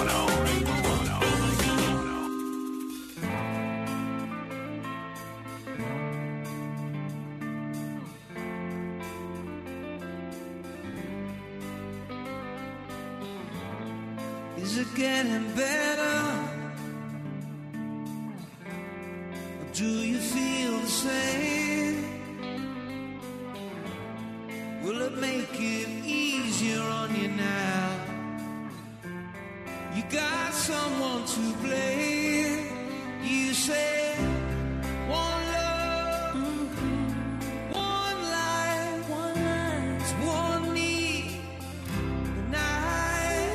This is The Other Side of Midnight. I'm Frank Morano. That's uh, Bono and Mary J. Blige. We're joined in studio uh, by Julie Globus. She is an attorney and uh, the publisher of the Lost Messiah blog. You can find that just by Googling Lost Messiah. We've been talking about what's going on in terms of the failure of a lot of yeshivas to educate their students, the politicians on both sides of the aisle that seem very eager to pander uh, to um, to not do anything about this, and the taxpayers that foot the bill for a lot of this to the tune of about a billion dollars over the last four years.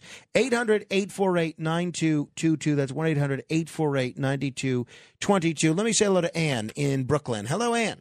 Hi, hi. Thanks Hi. for taking my call. Sure. Okay, I disagree very strongly regarding that the Hasidic students are not prepared to support themselves. I am what you, David, call ultra Orthodox. I have a lot of Hasidic relatives. The Hasidic, um, I think, in general, earn, I think, maybe even above average salaries, like a hundred thousand or more.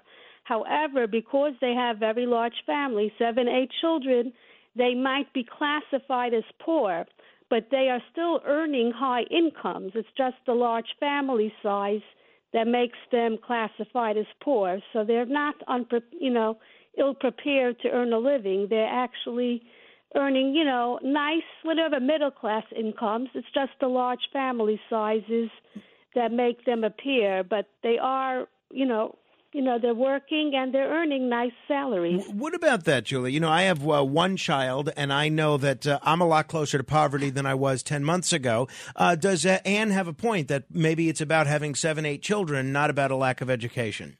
Okay, so there, there's two parts to that question, and Anne, I appreciate the question. Um, but it's not every yeshiva, it's not every Hasidic person, and I appreciate the the salaries. I appreciate all of it. The question is, are they limited in the jobs that they can find? Did they have to do extra work to come out of school and learn the skills because they didn't have the appropriate English and math? And I, you know, maybe not. Maybe they went to a yeshiva that taught those skills, and uh, you know, the, this is not. I, I tried to make the point along the way that this is not a broad generalization of every yeshiva. So you know, I can appreciate what you're saying, but I, I don't think the generalization that it works for everyone works either. 800 848 9222. David is in the Bronx. Hello, David. Yes, hello. Um, I'm going to ask a very simple question, and I hope I'm not oversimplifying it. But it seems to me that if I were a member of the Haredi community, that it would be to my advantage to make sure that my children were fully educated so they could go out into society and make something of themselves. Why are certain members, and let's be specific, certain members, not all, seem um, to want to keep this system going where children are not receiving an education and are not able to go out into the world? Because unlike your previous caller, we both know that there are communities in upstate New York where almost none of the men work. They're all on welfare and food stamps, and they all vote, which is why politicians are pandering. Thank you. Um, David, thanks for the question. Um, so there are a couple of reasons for not wanting to educate the children. I do find myself perplexed by this because one of the major speakers on this is a, a one of the heads of Agudat Israel, and he himself is highly educated. He's prominent. He's respectful. He's he. I, we've had some back and forth, sort of a love hate relationship, but he's super educated. So why they would not want to educate their children, I think, is because education is power, and the more you introduce the children to what might otherwise be secular subjects, the more you potentially leave them to question the a level of indoctrination, for lack of a better word, that they've been given, and it's unfortunate because on the one hand, I've seen articles that say, no, we are giving them secular education, we are meeting those expectations, and yet there's still lawsuits fighting these rules. And if you're doing what you're supposed to be doing, then what difference do the rules make? And for the ones that have argued, you know, viciously to have these these these mandates overturned, uh, to ask yourself why they don't want their kids educated, it's because it's a control. You you keep them locked into a community where they have no escape really, unless they can figure out an escape route for themselves or something that is referred to as OTD off the derech, which means off the path. You're some of this they they fear education is going to get them there. 800 848 9222. That's 800 848 9222. Simon is in Brooklyn. Hello, Simon. Yeah, hi, Frankie. How you doing? Good. Yeah, my question is, yeah, a lot of these um, Hasidic go for a rabbinical college. I can understand. So let's say compared to the Catholic Church, a lot of priests they only teach them Catholicism on their on their on their way. There's a lot of these boys are going there to, to becoming rabbis. Yeah, sure, you need a you need a English education, and I think that she's right. They should put in the schools at least two hours a day or minimum to teach these kids the out you know the English, basic English, and give them that direction. But um, a lot of these kids are growing up to be like ra- rabbis and rabbinical college, going out there. Well, they can't all be rabbis, right? If there's a class of 20 Yeah. or 30, uh, I don't think they can all grow up to be a rabbi, right, Julie? Yeah, not everyone. Not you know the Torah writes. Not everyone's going to be a rabbi. You need the business world. You need the doctors, the lawyers, and the rabbis. So the problem is they're they're cutting everyone out to be look to be the same. So they got to basically like work around that. You know, not every be um um going you know not with the big beard and a big hat and then you have you have kids who want to they want they're dying to go out there and learn, and have an education. You know, become going to college and everything else. Simon, let me let uh, Julie respond I, before I we so appreciate your comment because I, I agree with you. There, uh, you know, I have no lack of respect for the, the the Torah learning. It is tough learning, but at the same time, the Torah says. I mean, the, some of the great rabbis say we have to be self sufficient. The law of the land is the law, almost like when in Rome, do as the Romans do. And you have to create a system of self sufficiency. And yes, there is a, there's a need for rabbis. There is a need for a level of God fearing morality, whether it comes from the church community or the the Jewish community or you know the Presbyterian community. I think it sets a, mora- a morality factor in motion. But uh, I, completely agree with you. There there has to be at least a few hours where you say, okay, we're going to teach the kids enough to survive in the in the world in the real world. 800 848 9222. Rivki is in Brooklyn. Hello, Rivki. Hi, hi, hi, Frank. You know, I listen to you every night, but I wish you could have found a more educated uh, guest in this area. She is totally off. I happen to have been a teacher for many years. I actually worked for the Board of Education and worked in the yeshivas teaching reading. I mainly worked in the girls' schools, but I did have access to the boys' schools to help some boys who needed special help with learning to read. Now, I have to tell you that in the girls' schools, right through high school, they are taught, and even in Satmar, I happen to have taught writing in Satmar in Williamsburg. They are taught reading, writing, math, science, history. The girls are taught everything. And the kind of writing that I did with them was so sophisticated, I don't think any student in the public school could handle it. They had to dissect paragraphs and give me a writing about it, and it was pr- pretty sophisticated that uh, article they had to work with. Now, as far as the boys' yeshivas go, they teach the basics in all the yeshivas through eighth grade. After that, all your guests are just telling a bunch of lies. The man that said that they're all on on on the Medicaid or whatever, it's a lie. All right, Riv, and I you- want you to know to be a rabbi, you have to be fluent in English and English education too. Don't you think so? I, I would think so. Uh, Don't you think so? R- I would think so. Uh, Julie, uh, respond to what Rivki said there. Well, so I've attended I've attended synagogue services to learn a little bit more about the rabbis. Most of them speak in in Yiddish or Hebrew, depending upon what they're reading, and then you speak to them in English, and some of them have a hard time stringing sentences together. Um, as far as the girls' schools, I'm not going to argue with you. The the the New York's the New York Times article focused mainly on the boys, not on the girls, because it it is you know widely known that girls are taught beyond uh, beyond uh, the grammar school um, education. So there, I wouldn't argue with you. But when you say that you went through paragraphs, are you talking? You know, life is but a poor player who struts and frets his hour upon the stage and then is heard no more, or are you talking about translations of of religious texts? Because there's a difference between Shakespeare and religious texts. I'm, you know, what was it you were teaching really? Julie, we're going to have to end it there. It, the hour always flies by whenever you're in studio. Uh, let's do this again soon. Uh, Julie Globus, you could check out the Lost Messiah blog. Until next hour, keep asking questions.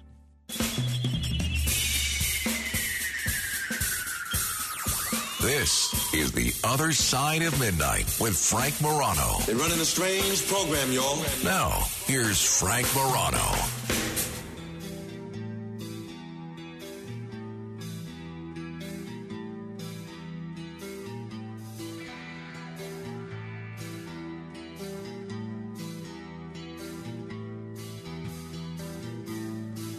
Good morrow, everyone. The other, this is The Other Side of Midnight. I'm Frank Morano. You know what this song is, of course. This song is Enter Sandman. And uh, not only was it Mariano Rivera's theme song, not only was it um, Billy Wagner's theme song for a time, for a time it was Tom Leykis' theme song on the radio. But if you listen to the lyrics to this song, there actually are, it's about going to sleep, essentially. And there's all sorts of other things. I mean, that's an oversimplification of the song itself. But the Sandman, Mr. Sandman, is always associated with going to sleep. You remember the, you know, the old song, Mr. Sandman, do do do do. I sing that to Carmine sometimes, but I, I change the lyrics to Mr. Carmine, do do do do. Um, so it is no secret to many of us that America needs more sleep. Uh, I now America needs more sleep.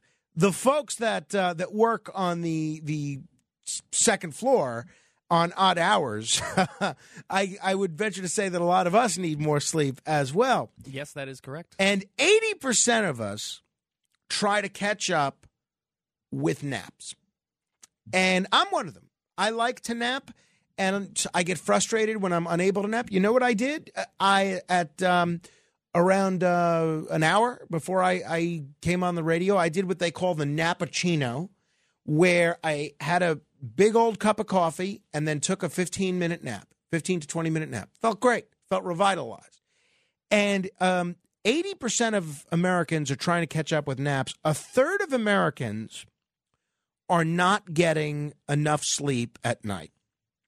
When work schedules, parenting, and life get in the way, naps done right can be highly effective at filling the gaps. And it's a funny thing because a lot of times when I nap, and uh, including at work or at home or whenever, when I nap, and I've tried to get away from this, but really my whole life, when I've taken a nap, I have felt a little guilty.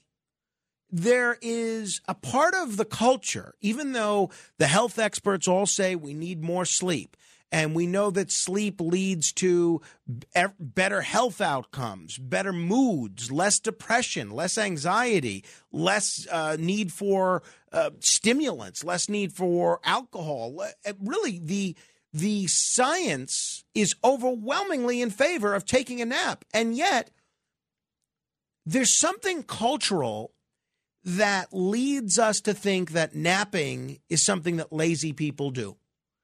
And uh, I remember when I was in high school, I would come home every day from school, and I would go up to I would I would go to my dad's usually after uh, after school, and I would go up to my bedroom and pretend I was doing my homework, and I would nap.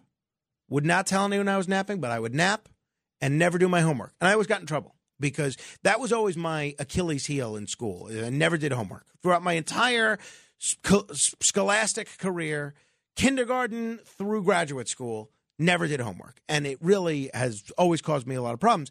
And part of that is because I would spend all the time that I was supposed to be doing homework in high school napping.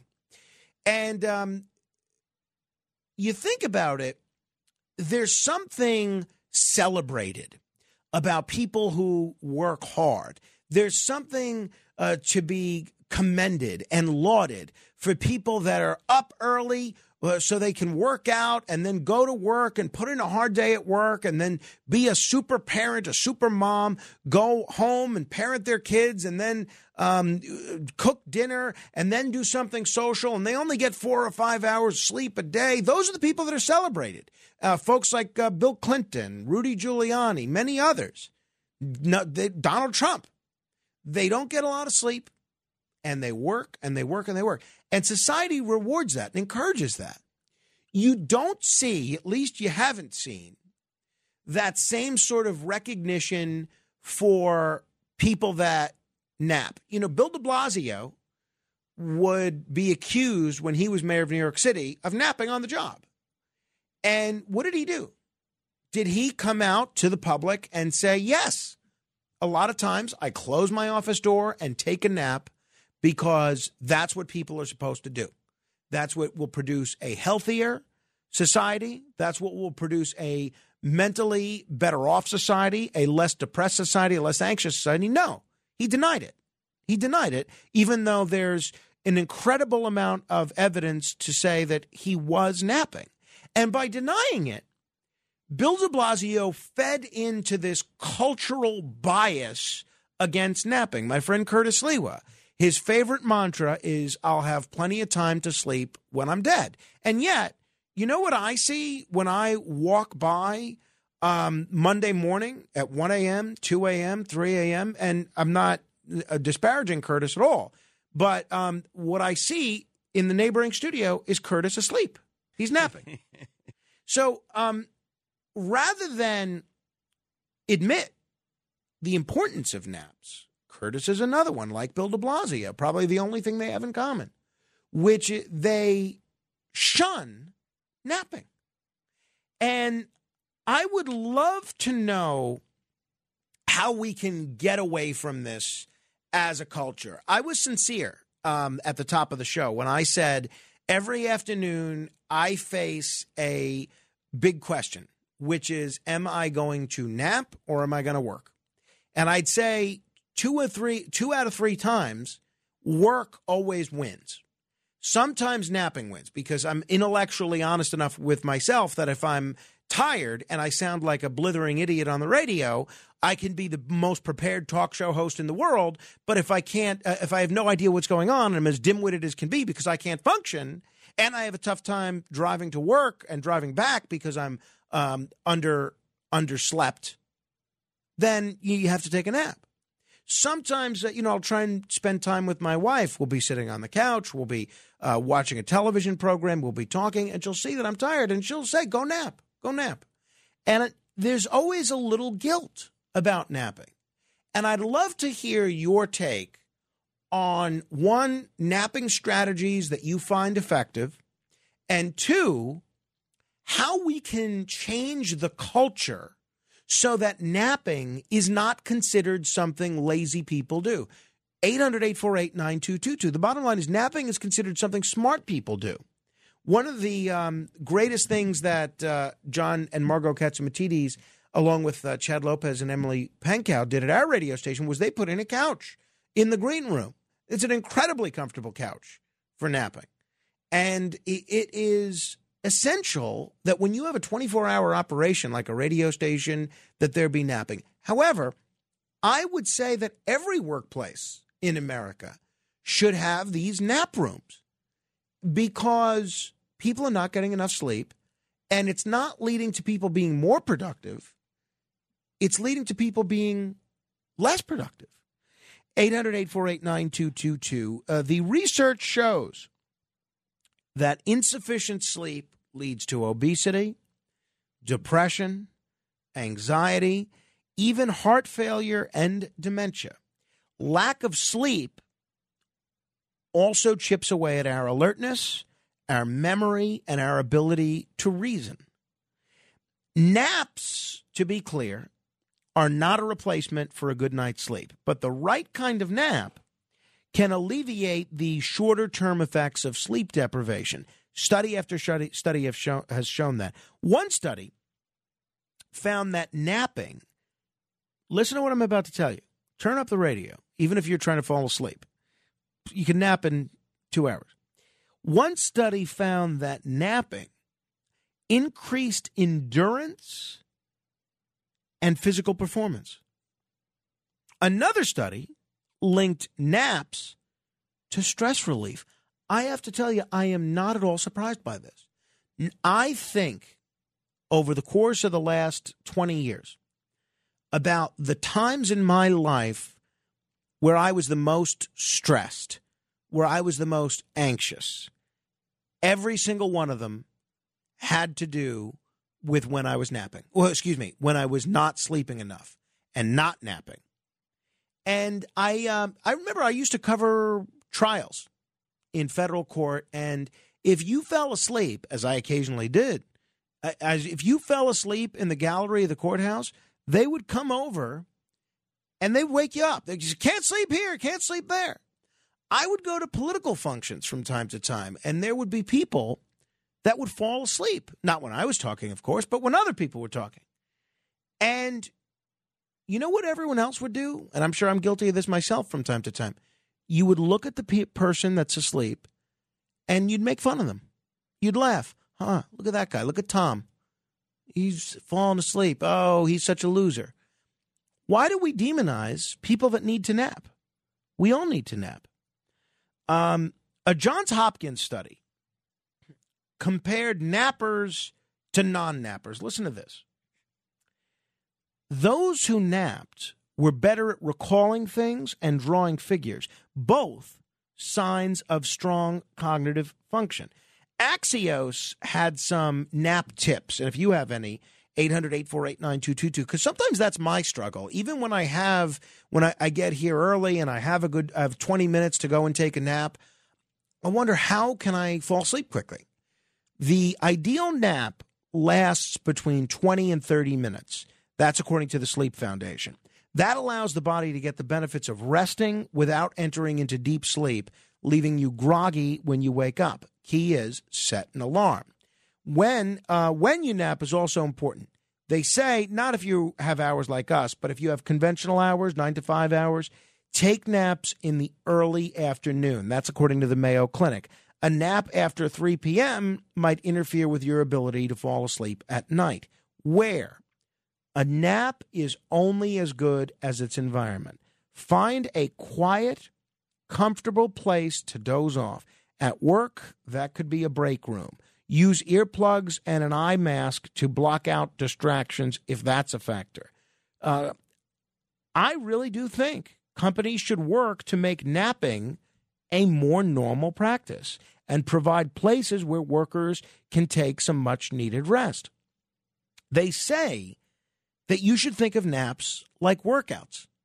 They're another tool in your kit to facilitate a healthy and happy life. My friend uh, Arthur Aidala, he's a very prominent attorney in New York. He has a room called the Sinatra Room. It's been written about in the uh, New York Post, the New York Times. And I nap there almost once a week. I have to tell you, I get the best sleep of my life in this room. There, it, it there's um, two massage chairs. There's a recliner. There's a super comfortable couch. There's a um, there's a fan. There's a, a giant television set with all sorts of streaming channels. There's a fully stocked bar. There, there it's and you close the door, and it's black. It's pitch black. And if you can learn to tune out the the very loud hallway conversations that Arthur Aidala may have, or if you're smart enough to go there when Arthur's not there, you can sleep peacefully. And that is, I say to this day, the most restful place that I sleep on a regular basis. There's no cats trying to climb on top of you. There are no baby monitors um, bringing a 10 month old, a crying 10 month old to your attention. There's uh, no phone ringing if you are smart enough to turn your phone off. It's just wonderful. And I wish every business had a Sinatra room. They call it the Sinatra room because there's some photos of Frank Sinatra in there. 800 848 9222. Janet is in Manhattan. Hello, Oh, hi, hi, Frankie. You're talking about something that's a little bit of a pet peeve of mine. First of all, I think that I think the change will come when there are more and more studies like the one you're talking about about how much better people function when they sleep enough, and I think it's coming out more and more from doctors and scientists. And publicizing it like you're doing is very important.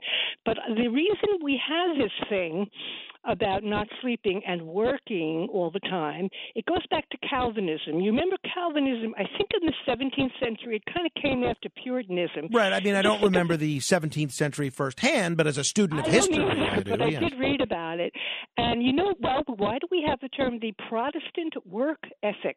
And we say someone is a good person because they really have that Protestant work ethic. Well, that's where it came from. The theory of Calvinism was you were supposed to work as much as possible and pile up riches to the glory of God. That showed how much you love God. Anytime you spent, quote, goofing off and not working, i.e., sleeping, was a waste of time. You're supposed to sleep a minimum amount and work the rest of the time.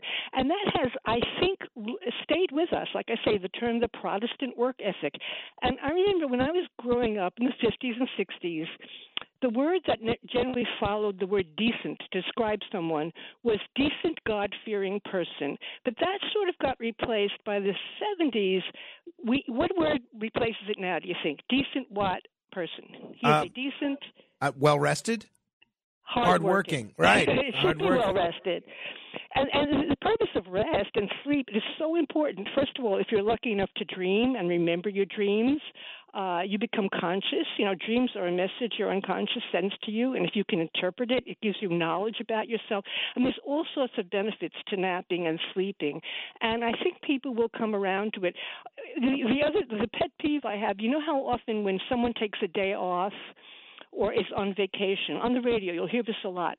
They never just say so and so has a day off today or so and so is off today. They'll always say he has a well deserved day off or he's taking a well deserved vacation as if you must say that the vacation was deserved and the rest and the day off was deserved because otherwise they're goofing off and they ought to be back working. Everybody's got to be working all the time. Janet, uh, great call. Thank you very much. 800 848 9222. Look, I've got a lot going on. I mean, I'm not. Um, I- I'm not sitting here bragging. Oh, look how busy I am. Uh, look at all the things that I have to go to. I'm blessed that um, I have so much going on in in life that uh, that I can be busy all the time, and that I do get invited to so many things. One person emailed me the other day. She said uh, because I skipped out on this charity event that I was supposed to go to on Monday night, which I hate to do. Uh, I hate to skip out on anything that I'm committed to, but she said, "I'm glad that you skipped out on that." When I hear about your schedule, it gives me anxiety. Someone else that has a similar that could empathize with what I'm going through and what I've gone through for years is Tricia Hersey. Between studying theology in a competitive seminary program at Emory University, working on campus, doing an internship, and raising a young son, she couldn't catch a moment's rest.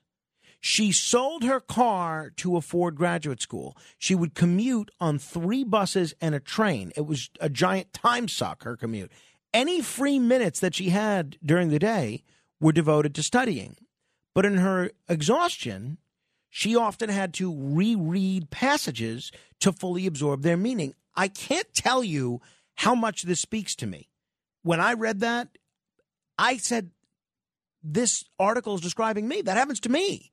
When I'm preparing for an interview or trying to read an article and I'm sleep deprived uh, or a book, I have to go back and read it again and again. And her grades, Tricia Hersey, suffered. Her health flagged and something had to give. So she was reading on the sofa at her home, and she would frequently find the book falling to her chest as she allowed herself a few minutes to rest. And she would wake up feeling renewed. And so began to build moments of these naps into her days, no matter how busy she was, napping wherever and whenever she could, in bed, on the sofa, on benches, in between classes. She'd had enough of the grind, so she slept or emptied her head with something that felt like rest a long bath, meditating on the train, deliberate daydreaming. And this was pivotal in her life. She felt better, her mind cleared, her grades improved, and even if the rest came at the expense of time that she'd typically devote to study or work, she was determined to commit to it. And in the process, to push back on what she, as a black woman, saw as a legacy of forced labor and exhaustion that her ancestors had endured. And now, that was about 10 years ago that she had this epiphany. And in the intervening years, she has turned her personal transformation into a movement. She's 48 years old, and she began inviting people to nap collectively while she offered soothing sermons about the sheer power of sleep and dreaming. She shared the notion that rest is resistance with a growing and enthusiastic group of followers, both in person and online, who were also weary of the grind. And this has become a big movement. The NAP ministry was born. She has anointed herself the NAP bishop. Here's a little bit of um, what you can hear from Tricia Hershey, the NAP bishop, on her YouTube channel. Capitalism wants to pay us the least and work us the most. It would love for us to work 24 hours a day, seven days a week, never stopping, and they'll replace our bodies with someone else once we're done. And so, this idea of automation, this idea of not listening, of being urgent, of disconnecting with your bodies so that you can become a machine so that you can be automated and disrupted in a way that doesn't look at your body as a whole divine place of liberation that's worthy of care. Rest is a human right, it is a divine right. It is not a privilege, it is not a luxury. So I hope she's able to change the culture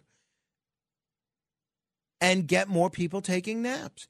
I saw a meme the other day on Twitter, and I'm not much of a meme guy, but this I found really interesting. It was the receptionist from the office, Pam, and I don't think that she ever said this on the show, but I, I they, they, it was ascribed to her. The quote was ascribed to her in the meme, even though I don't think she ever said it.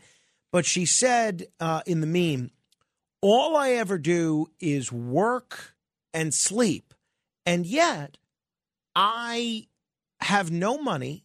I never have any money, and I'm always tired."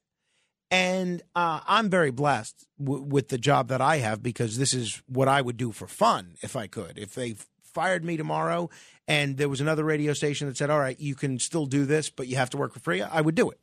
Um, but there's a lot of people that don't feel that way about their work. And I think that meme, and I saw by the amount of people that were retweeting it and commenting on it, I saw I think that meme really speaks to a lot of people that we're in this rat race where all we do is try to, you know, work and try and struggle to get some rest. 800 848 9222. So I am pro nap, pro nap, pro nap. Bunch of people patiently holding, and then we'll move on to some other issues. Original Rick is in New Jersey. Hello, Original Rick. Yes, good morning, Frank. On the napping uh, situation, first of all, I don't agree the qualifier that you gave that a nap is only 20 minutes. I believe in that. Well, no, that's not a qualifier. That's what science suggests. Oh, okay. Because I, I believe a nap is anything that supplements your normal sleep. Mm-hmm. Okay. I sleep three times a day, three hours at a time. That's how I do it. Those are my naps. I, I consider them long naps. I, I sleep three hours. I go to bed at midnight. I get up at three. Then I go to bed at seven. I get up at ten. Then I go to bed at four. I get up at seven. That, that's how I because I have to feed some sick animals. But it does me well because after three hours, if you wake yourself up with a cup of coffee or something, you feel refreshed. You don't feel like you, you lost anything, and it, it seems to Well, I do know physically from studying uh, medical stuff. After 90 minutes of sleep, you release growth hormone. So this way, three times a day, I'm releasing growth hormone rather than once a day. So it's been benefiting me. I've been seeing health benefits from doing this. So that, that's my way of doing it. Three hour naps, three times a day. Thank you, Original Rick. Let me say hello to Tommy two times in Brooklyn. In Brooklyn. Good morning, Frank. Morning. Good morning. Good morning. Uh, you know, napping was part of my life when I was growing up in my 20s because I worked uh, three jobs. And uh, I worked in a bar, I worked as a machinist during the day and, and a bartender manager at night, and then a handyman work on my own days off. And after that, I, you know, in my 30s, I became a union iron worker. I'm over 40. And I tell you, every lunchtime, I would just go to sleep on the ropes, on the fire blankets, whatever was there. And my boss loved it. He used to laugh. He said, "What the hell's going on?" Here? So I sleep, and I go right back up on the iron. And I, and I and these guys would take time to get up on the iron. I'd be up there right away. But napping was fantastic. If I got back from Iraq, I wasn't able to take naps anymore because of you know whatever. anyway, well, when you say napping was whatever, was it uh, PTSD related issues? Yeah, yeah, yeah. Some Well- other stuff too that I, I didn't realize until after I got back from Iraq that the PTSD brings up other stuff. And yeah, I have complex PTSD. They call it when you have multiple traumas. No big deal. Getting through it anyway. But napping is just like it's hard to do now because I have um, what they call intrusive thoughts in my dreams, and and I'll dream right, right away. So I don't do that anymore. But and maybe I'll try it again. Well, yeah, I think you should. And even, Tommy, maybe you think about something like meditation, which uh, might give you some of the restorative benefits of napping even when you can't fall asleep. I know uh, there's a lot of stuff online, even if you don't want to pay to see like a meditation specialist. You could find some great meditation tips online. I uh, actually should have said that since Iraq. I've been meditating. Ah. I, I went to a couple of classes, and that's what I do. I do yoga therapy and and uh, meditation, and I can actually do transcendental meditation pretty good. But I can literally sit still for uh, 30 minutes with my eyes closed, sitting on a beach or something like that, and it doesn't bother me. Thank- It's, it's taken me a long time to get there, but have a great morning. Frank. Thank you, Tommy. Appreciate it. 800 848 9222. We will get into the mail in just a minute. This is uh, the other side of midnight. You want to write to me, you can do so at uh, frank.morano at wabcradio.com. You can also send us some snail mail. Uh, we have to make a trip to the P.O. box, so I think we're a little behind on our snail mail. But if you want to send me some snail mail, that's just plain old regular mail the that is PO Box 1777. Just send it to uh, attention Frank Morano or attention Other Side of Midnight, New York, New York 10163. That's PO Box 1777, New York, New York 10163. This is the Other Side of Midnight. Straight ahead. The Other Side of Midnight with Frank Morano. It's The Other Side of Midnight with Frank Morano.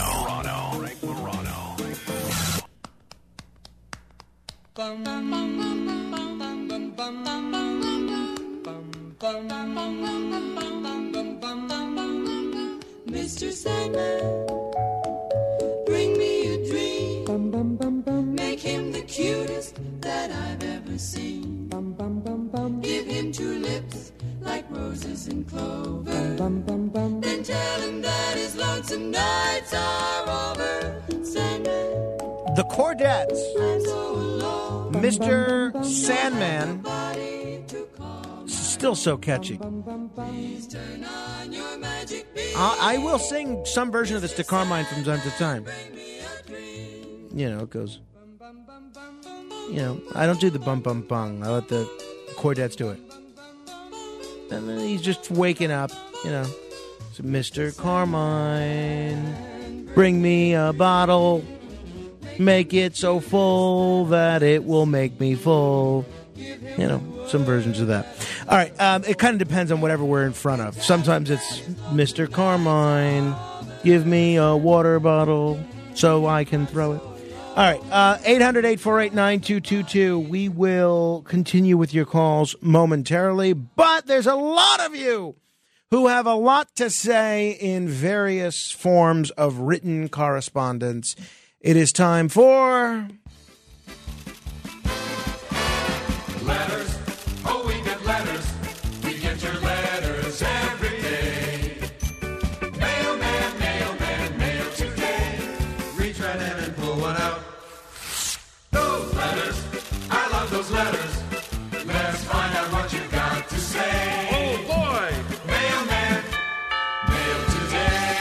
Comes to us from Denise, who, if I am remembering correctly, I think has written to me many times, any times I've expressed a conservative view or admiration for a right leaning figure, and essentially said uh, many times, I don't think it's just once or twice, uh, every time I think I can listen to you, you prove to me that you're just as ignorant as everybody else on the radio, and I'm done with you, and you're horrible, some version of that.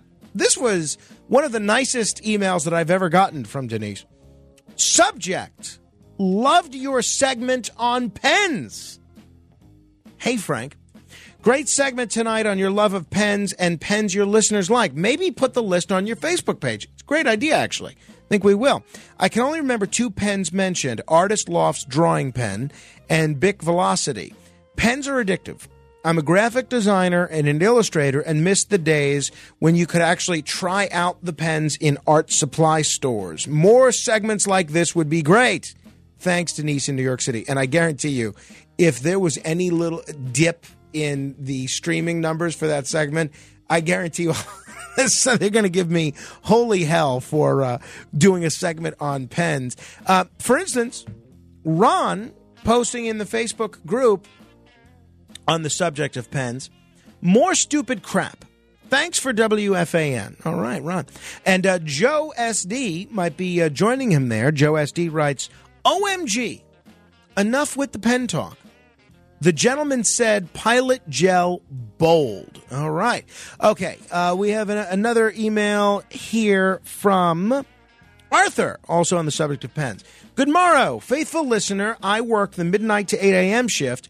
Please send me a pen when they come in, Frank. I too enjoy a great writing pen. Sounds right up my alley. Thanks in advance, uh, Artie from Yonkers. I, I will. I'm going to order some pens, and uh, I don't really want to pay the postage on sending them out to everybody. So maybe we can work something out with our promotions department. Well, they will send some of these pens out.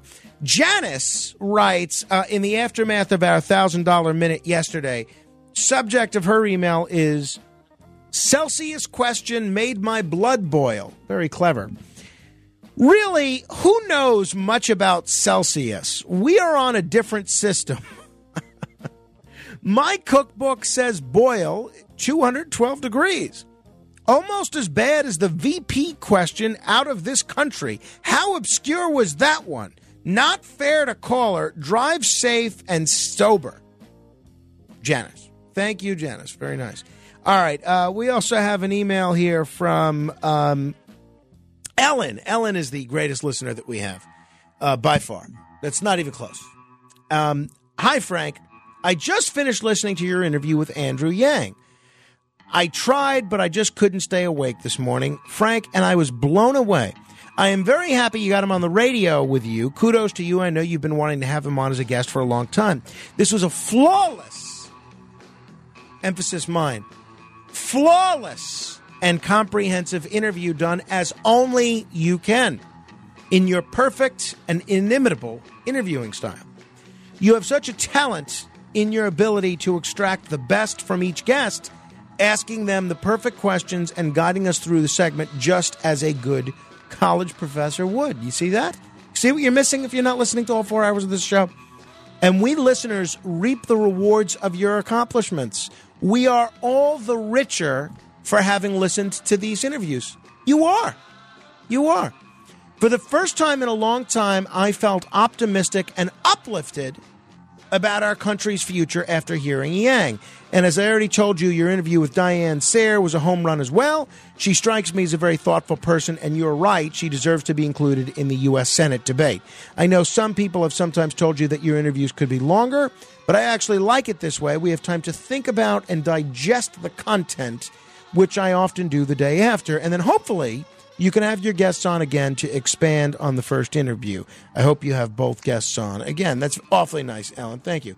I think our interviews are very long, actually. I think we do some of the longest interviews on radio, to be honest. Uh, you listen to a lot of folks that have them on for five minutes, six minutes. We do 20 minutes, 30 minutes, uh, an hour with Julie Globus just now. Um, Linda writes on the subject of the stepson question that we explored this week. I personally would question the woman's motive. This is the woman, if you missed this, who wrote in saying that she believes her stepson is not her husband's biological son, and she thinks he's got a right to know, and she thinks his biological father's got a right to know. I personally would question the woman's motive, especially since she was told that her husband was cheating with his ex wife during their relationship, and she also states that she does not like her husband's ex at all and has a great amount of disdain for her. I believe it would be harmful to her stepson if the boy was told this unsubstantiated information, especially since the youngster has difficult issue, different issues that he's dealing with. Just because someone looks like someone else does not mean they are related in any way. I truly believe, whether she realizes it or not, she's probably looking to get back at both her husband's ex and her husband's. Because this is not factual information but just an assumption, I believe it would be extremely harmful for her stepson. I believe she should re examine her motives with her and her husband's therapist. Very unfortunate situation. Take care, Linda. All right. You know, a lot of people ended up saying that uh, that same thing. Uh, let me. This is from the world of Facebook. Uh, on Facebook, this is from Kevin who writes of the John Stossel interview. John Stossel just lost me with his Trump bully comment. Night, Frank. Well, I'm sorry to lose you, Kevin, as a listener, but I really don't understand that. I mean, um, you can agree with what Stossel said. You can disagree with, with what Stossel said. I have never understood why disagreeing with something that a guest says or that a host says or a caller would cause you to turn off the radio. I just don't get it if you're looking for a radio show um, that's that you can have as an echo chamber that is just going to tell you things that you want to hear and that you already agree with, let me save you the trouble. Find another radio show. This is not the radio show for you. Uh, if anything, this is a radio show where you're going to be challenged, where you're going to find your assumptions challenged and uh, forced to think about things that you always assumed were true. And that's what I try to do to myself. Carmela Politan. Uh, well, I don't want to give her last name, but uh, maiden name was Politan. Carmela writes on the Facebook, I so enjoyed listening to you the other night when you were discussing Sunday morning on Channel 2. I always enjoyed this show for years, however, it has changed. I was thinking the same thing as you were.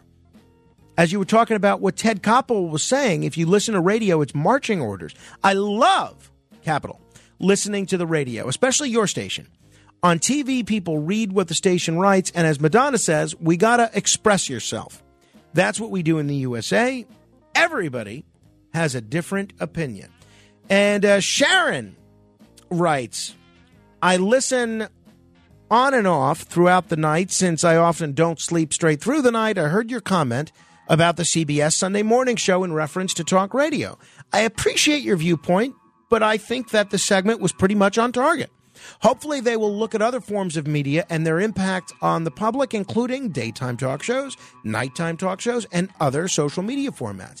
I think that your show is diverse, and perhaps that's why you take exception to the comments. Most of the talk shows on radio are right of center there are more shows on your station that are to the right than those that represent both sides of the issues. There are other stations on the AM dial that are also more conservative than not. NPR is left of center, however, that's the only station that I know of that's liberal leaning on the AM dial. I think that I enjoy listening to your show because you offer both sides of an issue. We need more of that. Thanks for your varied and interesting format and selection of topics. Well, Sharon, I appreciate you listening and the um, the fact that you took the time to write and the compliments certainly about the show.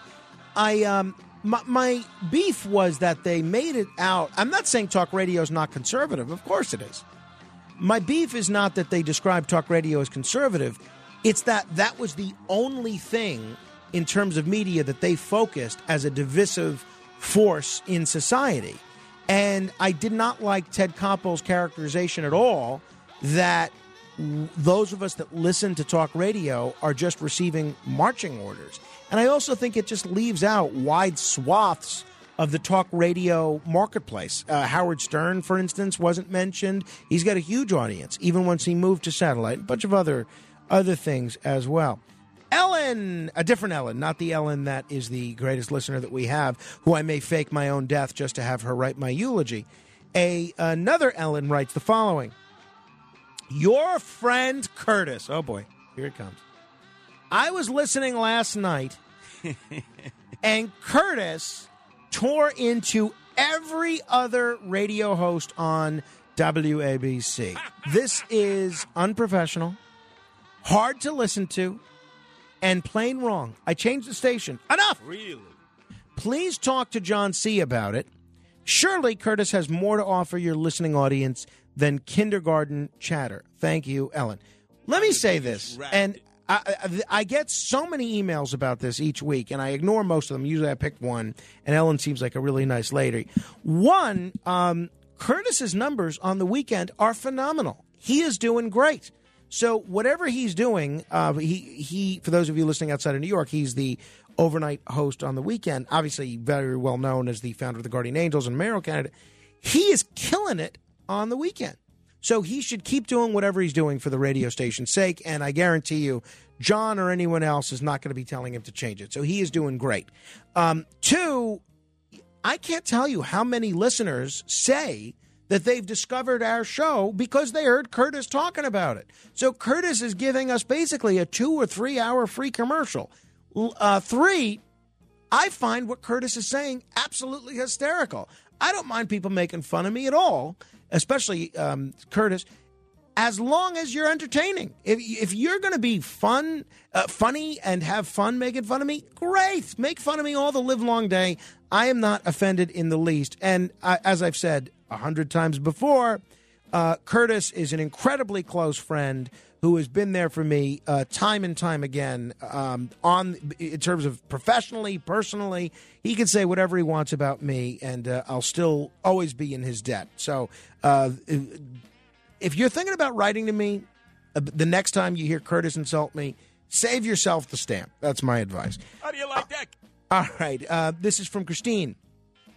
Question about Tulsi. Hi, Frank. Like you, I was absolutely thrilled to hear Tulsi Gabbard's le- reasons for leaving the Democrats and becoming an independent. I have been a Dem only for years and lately have become pretty fed up, even disgusted with the craziness and authoritarian views of the Democratic Party. I felt myself becoming cynical about most politicians, which is why when I listened to Tulsi Gabbard's podcast, I got really excited. Here was a candidate I could get behind, articulate, courageous to speak up, and with great ideas, only to get really let down when I heard she is stumping for Republicans. I don't understand. Is she an independent or not? She said she cares about climate change, change, but the guys she's stumping for don't seem to share her views. I'm wondering what you think. I continue to love your show. You are terrific. I hope you do what you're doing for a long time for selfish reasons. Well, thank you, Christine. So do I. Um, I have the same question. I, I think that just this week she endorsed Kari Lake, who is considered sort of the next generation of MAGA political superstars. And th- if Tulsi Gabbard comes on this show, which I hope she will, that's a question that I'm going to ask ask her. Um, but uh, I can't I can't answer it now because I can't speak to what goes on in somebody else's uh, brain. All right. Um, one more here. Let me pick a good one here. Uh, this is uh, from Deanna about our uh, Flight 800 interview last week. Frank, do not understand if the Navy saw the plane and aimed at it by mistake, or did the missile just get loose and locked onto the plane? Interesting interview. Thanks, Deanna. I don't think we know the answer to that, Deanna. And uh, I'm working on putting together a whole series of these Flight 800 interviews because, as far as I'm concerned, this is one of the great unsolved mysteries, which uh, I don't believe we've gotten a satisfactory answer to. Uh, so we will uh, do a whole series of these and get into that in uh, in the future. Oh, uh, let me just read this because it's funny, and I hope he doesn't mind me saying who this is from. But this is I got I received this email during my interview with uh, Diane Sare, who, by her own admission, is part of the Lyndon LaRouche movement, and a lot of folks, uh, you know, including me, to be honest, believe that the LaRouche movement is very cultish. This is from Bernhard Goetz. Bernhard Goetz, of course, the subway vigilante and so forth. I was locked up with LaRouche for a week. He is a con man, total BSer. Claimed to have a solution for fusion power, talked BS. His Fusion Foundation was a farce, claimed to have a cure for AIDS too. By the way, Bernie Goetz did mention that he thought Diane Sare, even though you know where he's coming from with LaRouche, he thought Diane Sare made a lot of good points. So that's interesting. All right. Um, that is all we'll get to on this edition of.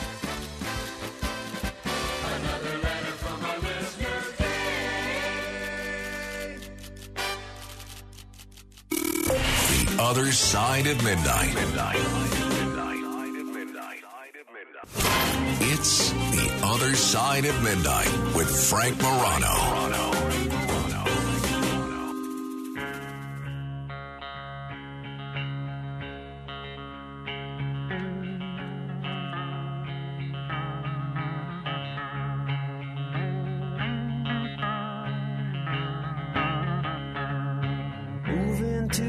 Country, I'm gonna eat a lot of peaches. I'm moving to the country, I'm gonna eat me a lot of peaches. I'm moving to the country, I'm gonna eat a lot of peaches. I'm moving to the country, I'm gonna eat a lot of peaches. Peaches come from a can,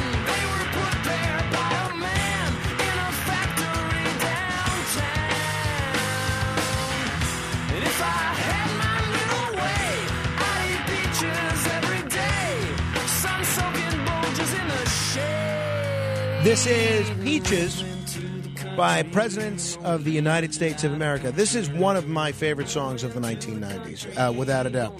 I was thinking about this today because um, my son Carmine, he, you know, we're, feeding him more adult food now, um, eh, meaning not just baby formula.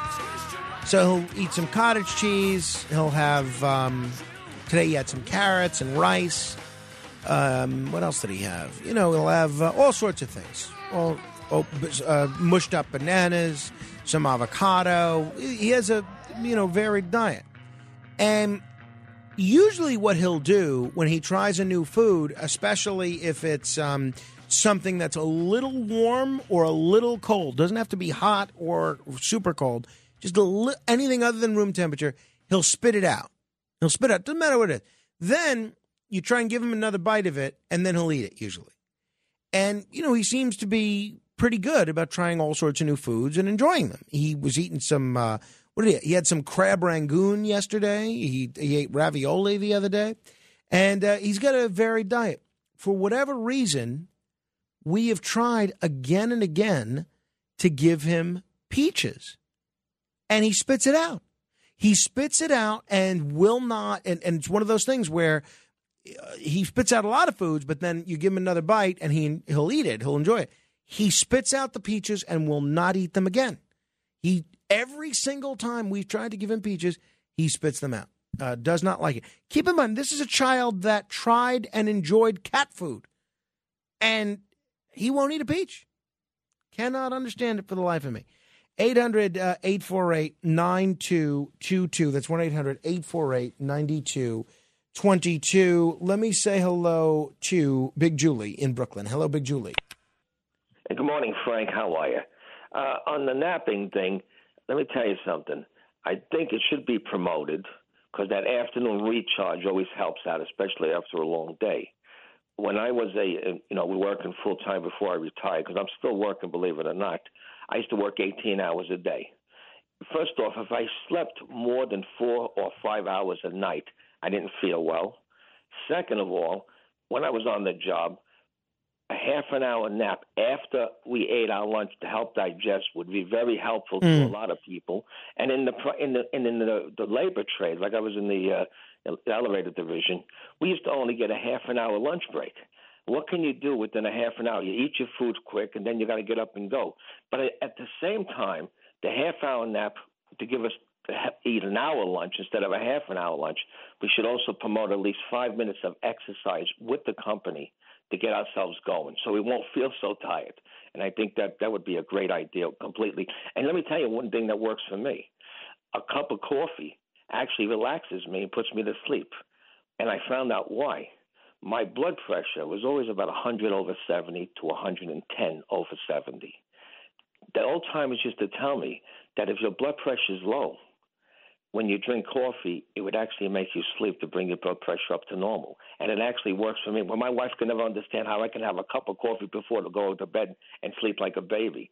Imagine you ever heard? Did you ever hear such a thing, Frankie? You know, I don't think I have, honestly. Uh, but uh, I think uh, what you've done is the right thing. You got to experiment, try different things, and do what's going to work for you. Uh, so I'm glad. Uh, I'm glad you got a system that worked out well for you, and that what you described of a nap after lunch.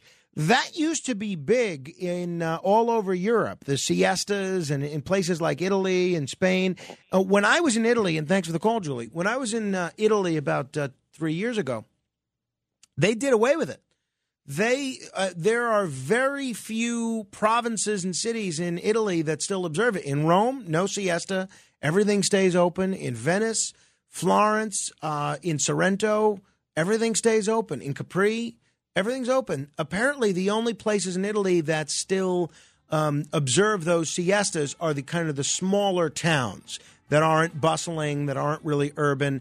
And there was one town that I went to, Praça la Terra, that uh, did still observe the siesta, but that was the exception, not the rule. So even the rest of Europe, which used to be very pro post lunch nap, is moving away from that.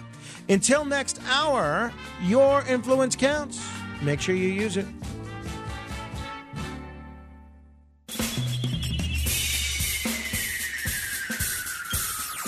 This is The Other Side of Midnight with Frank Morano. They're running a strange program, y'all. Now, here's Frank Morano.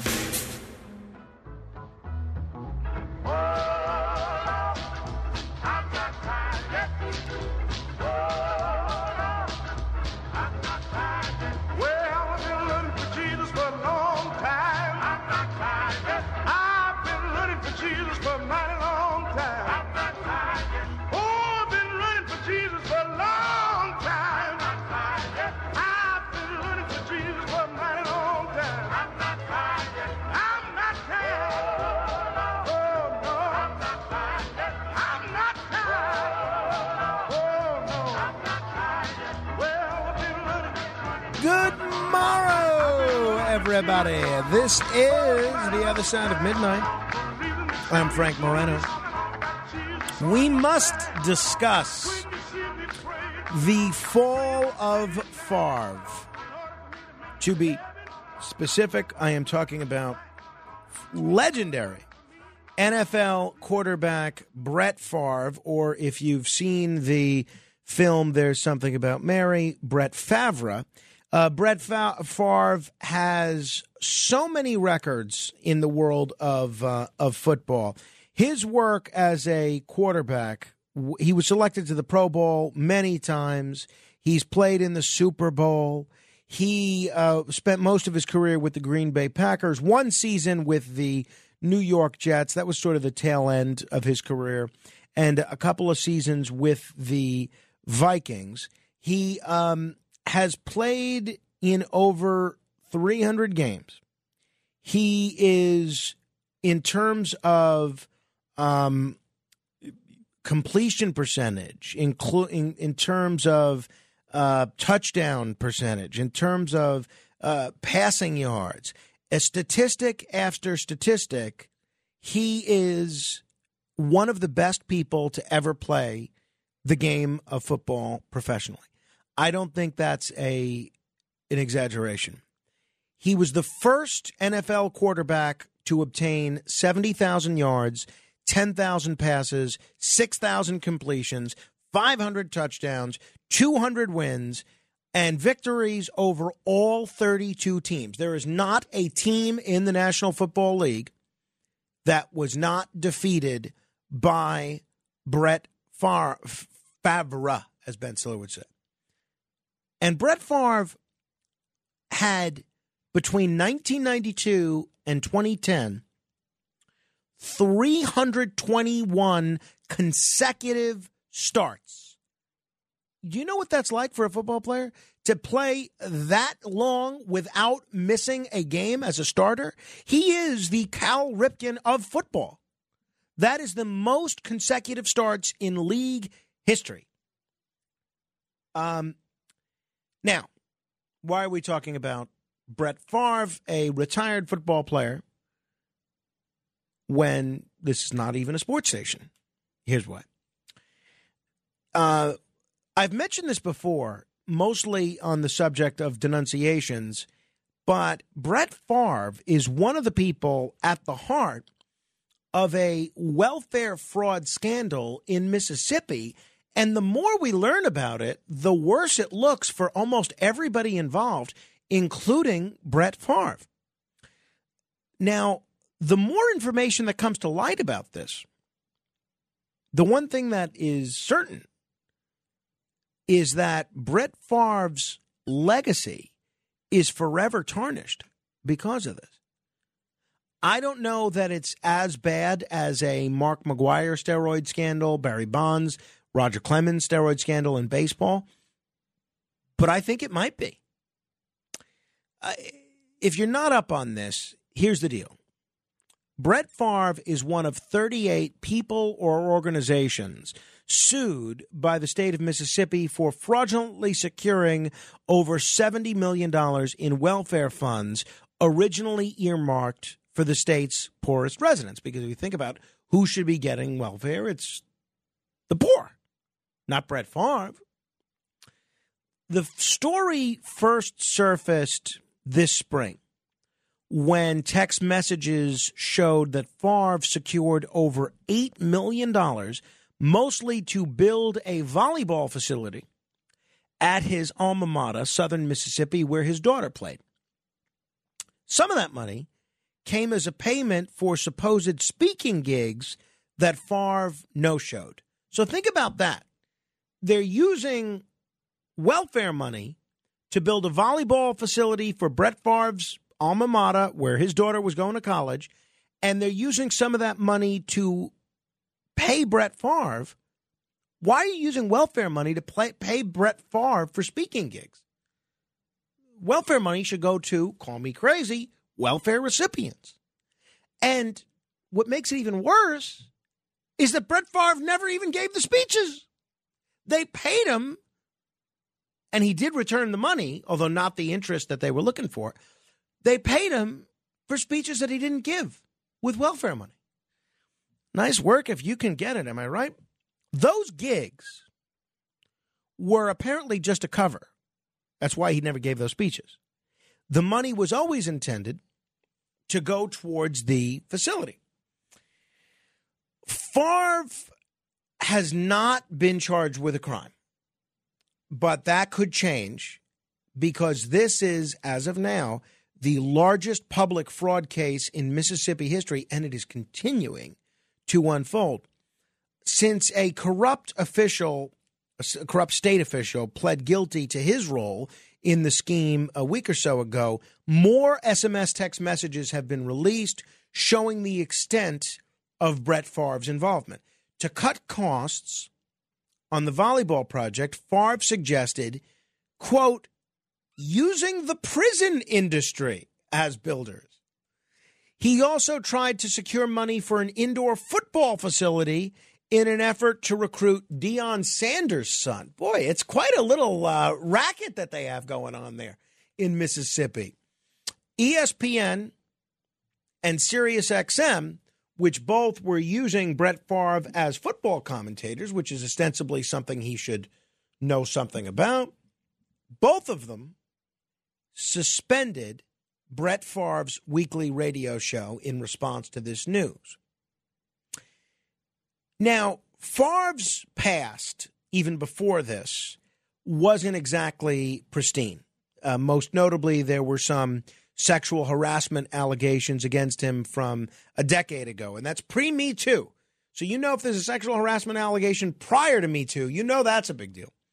But in the public's eye, he remained one of the greatest athletes of all time, revered for his toughness. But now, what it looks like to anybody that's following the story is that he's just another elitist, spoiled, rich guy who stole money from the poorest people in his state. And there is no escaping that. Jon Stewart said on his podcast, and I think he put it well. He said, This is diabolical in almost a cartoon villain sense. Why are we talking about this? Well, the Hall of Fame, the National Football League Hall of Fame in Canton, Ohio. The Hall of Fame has already received calls from angry fans asking for him to be removed. So far, his spot in Canton appears safe. Uh, I don't know that the Hall of Fame, the Football Hall of Fame anyway, has a provision for a player's removal. So, in the court of law, Brett Favre may never suffer any punishment. But in the court of public opinion, it's hard to imagine he ever recovers from this. So, my question for you is twofold. One, do you think he can make a comeback from this? Do you think his reputation can recover from this? 800 848 9222. That's 800 848 9222. And two, whether you're a football fan or not, do you think Brett Favre, one of the greatest quarterbacks of all time, undeniably, indisputably, do you think this behavior merits his removal from the Hall of Fame? 800 848 9222. That is our twofold question. A question. Since before your sun burned hot in space and before your race was born, I have awaited a question. Brad Pigott, who was a U.S. attorney, was on the CBS Evening News. He no longer is a U.S. attorney, even though my cut sheet says Brad Pigott, U.S. attorney.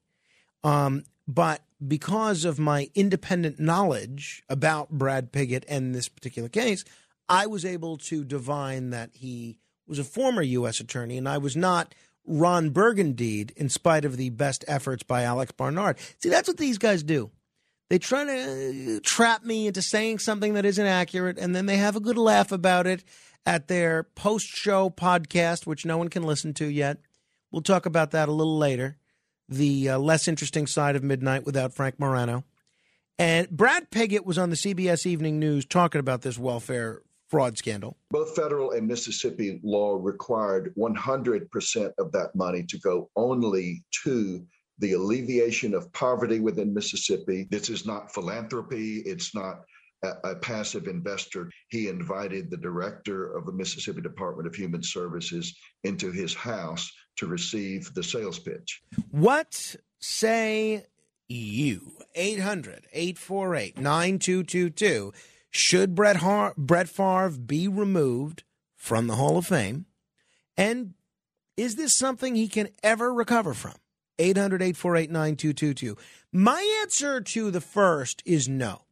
I do not think he should be removed from the Hall of Fame. I think um, that when it comes to sports, I, I, recognize that character is supposed to be one of the factors that's considered. Uh, that being said, I don't think you can take someone with Brett Favre's accomplishments on the gridiron and not include that person in the Hall of Fame. Just as I feel Pete Rose should still be should be in the Hall of Fame. As to the question of whether he can ever recover from this, it's so interesting. I don't know that he will ever enjoy the same kind of reputation that he did previously. But I also don't think he is going to be viewed as the same type of international pariah that somebody like O.J. Simpson was. Now, I remember Lawrence Taylor, who I've met a couple of times, who I've really enjoyed his company, and I'd love to get him on the radio sometime.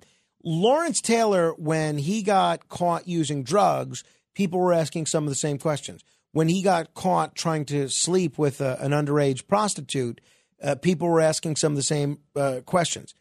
Right now, at Giant Stadium, if you go there, any Giant game, Lawrence Taylor's jersey is one of the most, not one of, is the most popular jersey that you will see in that stadium 30 years after he stopped playing. So, seeing how Lawrence Taylor's reputation has recovered, I do think it's possible for Brett Favre to enjoy a similar, similar reputational rehabilitation. What say you?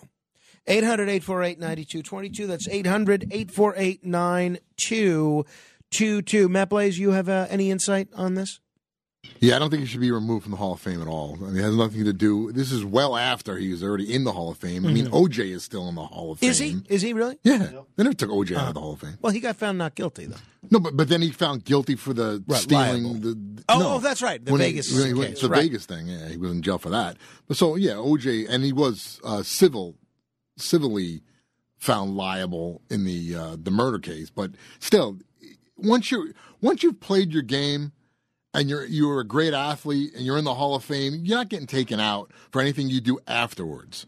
Yeah, uh, you're exactly right. Um, there currently is no rule that allows people to be removed from the um, the Football Hall of Fame.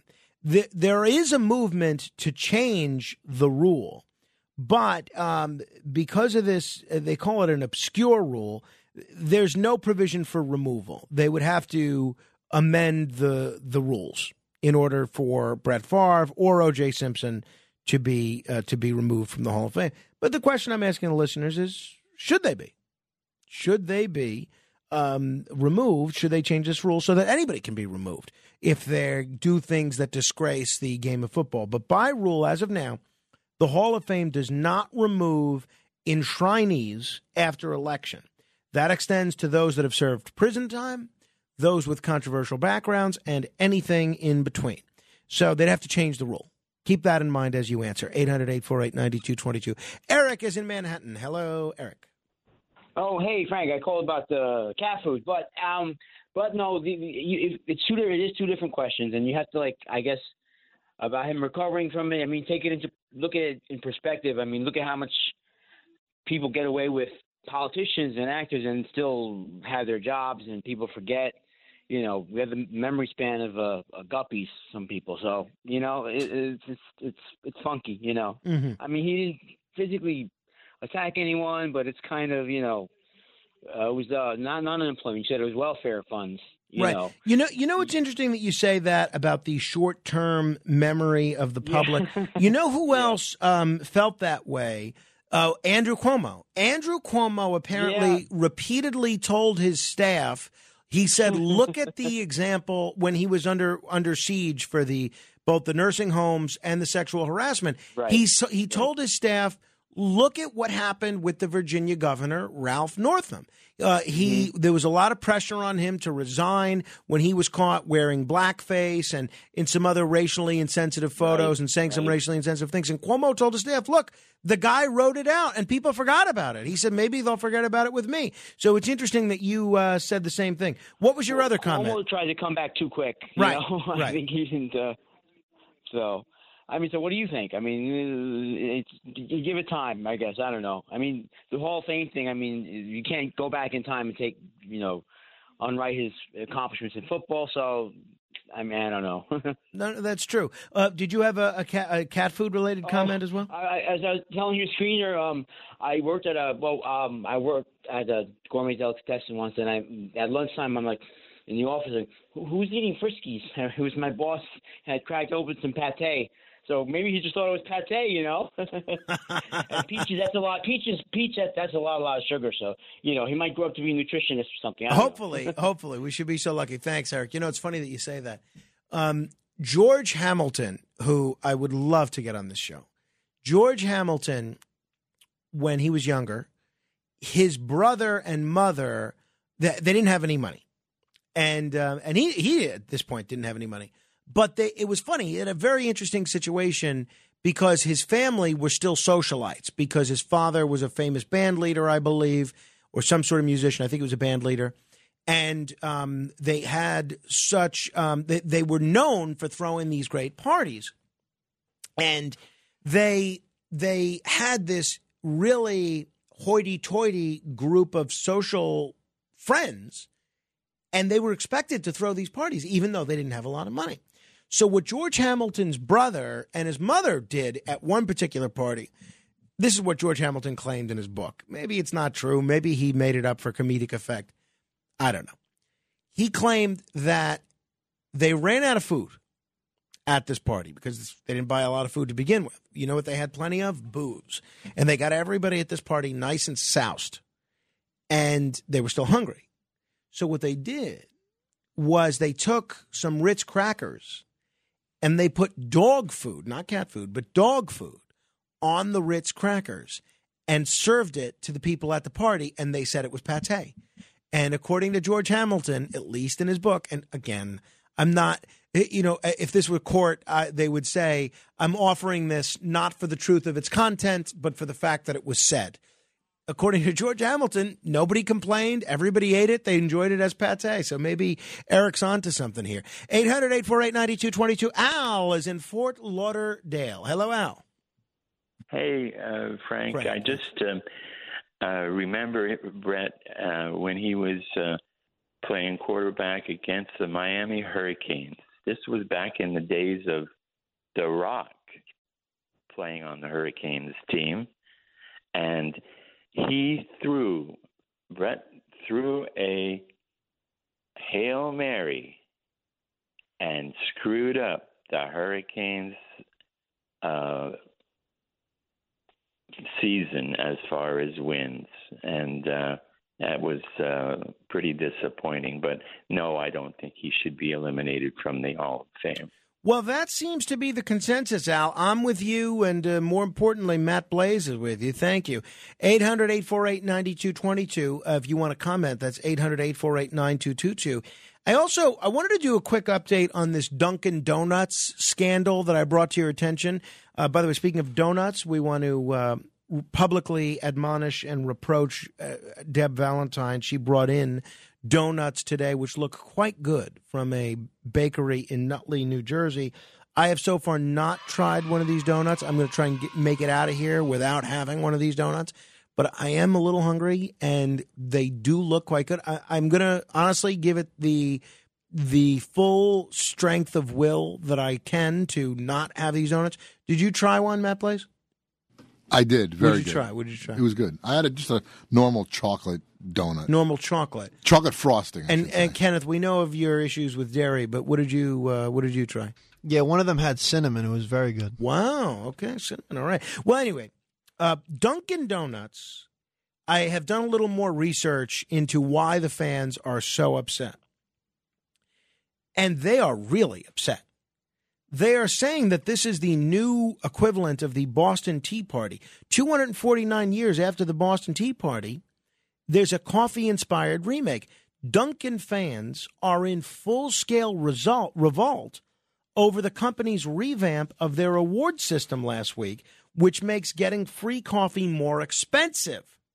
So these once loyal customers have been decrying the policy change on the uh, Dunkin's uh, subreddit, pledging to uninstall the app and, ready for this? This is big defect to Starbucks. Tom, the uh, Thomas Paine of the group wrote, "quote I no longer run on Dunkin'." So, what did Dunkin' do to set off this revolution? For one, it upped the amount that you had to spend at the store to get free drinks. Previously, forty dollars equaled free coffee. Now, forty dollars just gets you tea and you have to spend $50 for coffee, $70 for cold brew, and 1990 excuse me, $90 for some lattes.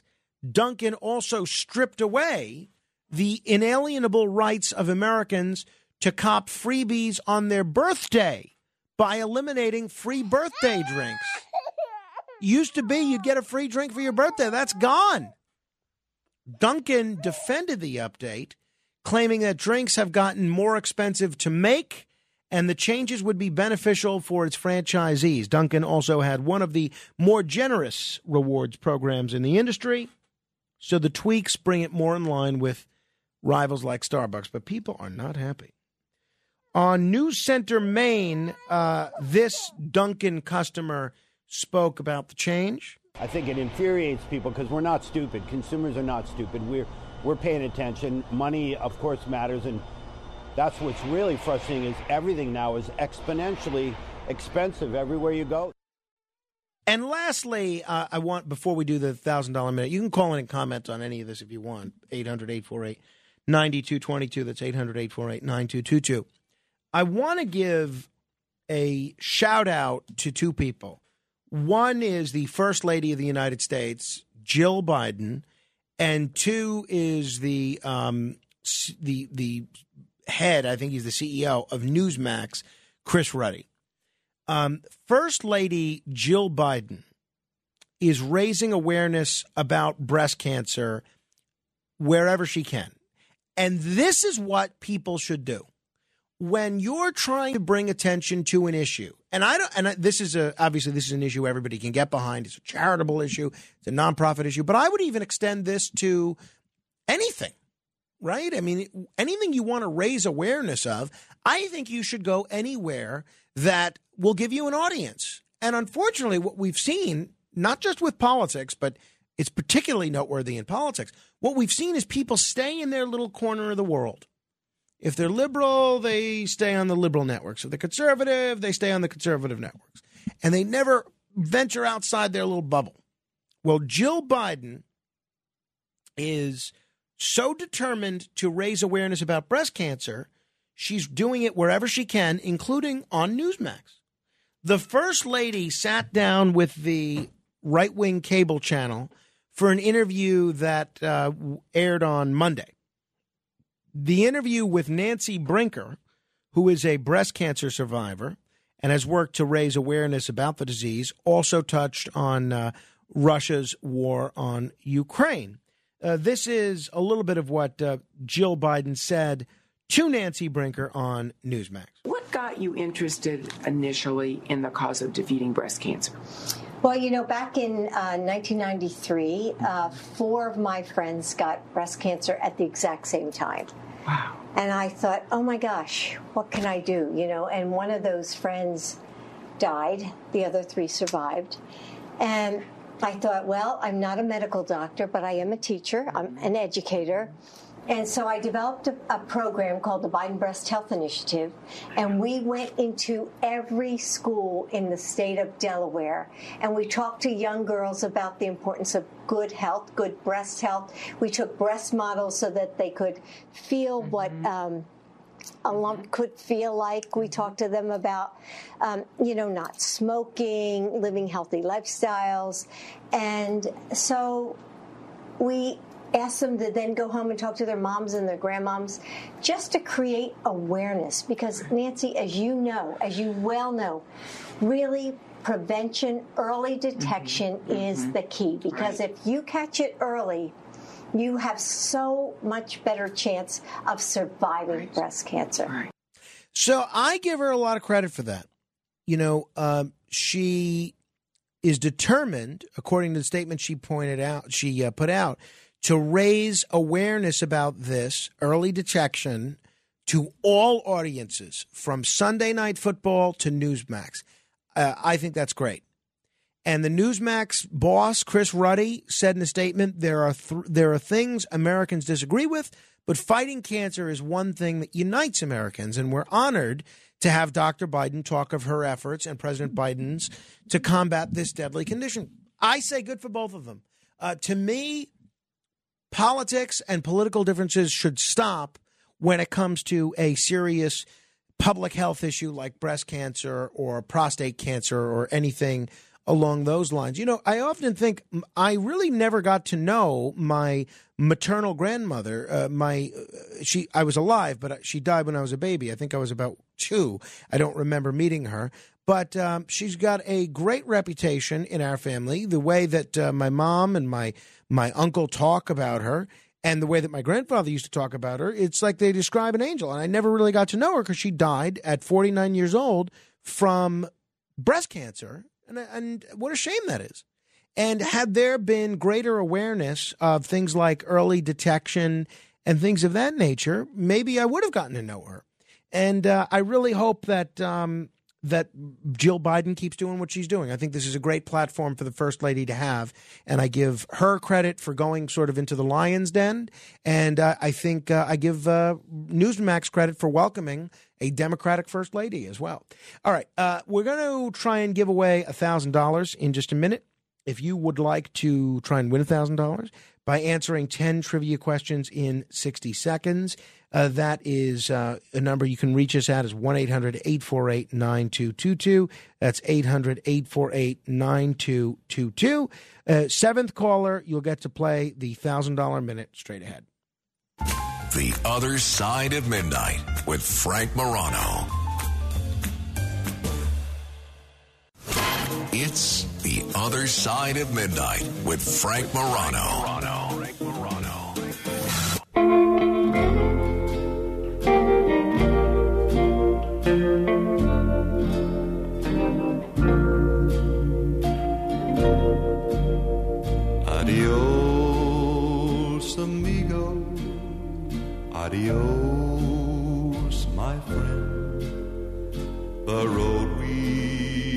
Have traveled has come to an end. When two love the same love, one love has to lose, and it's you who she longs for. It's you she will choose. Adios, compadre. What must be, must be.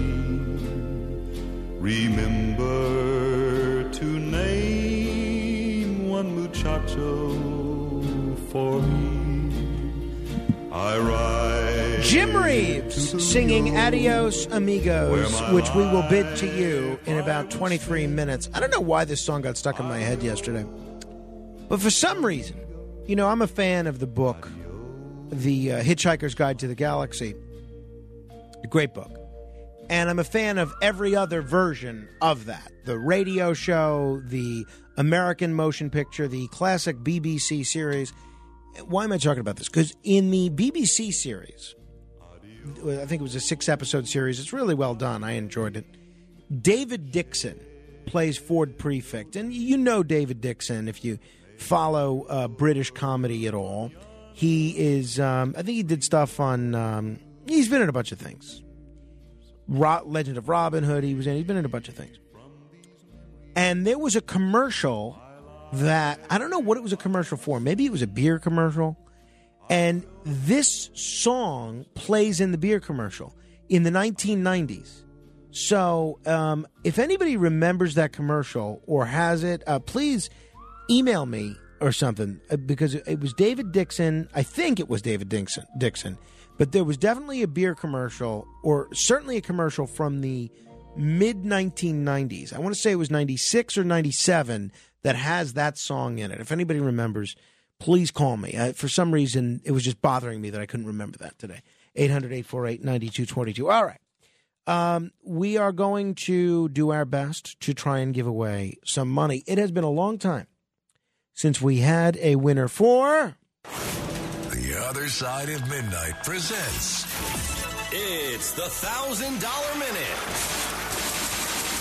Answer 10 questions correctly in one minute, and you could win $1,000. Here's your host, Frank Morano.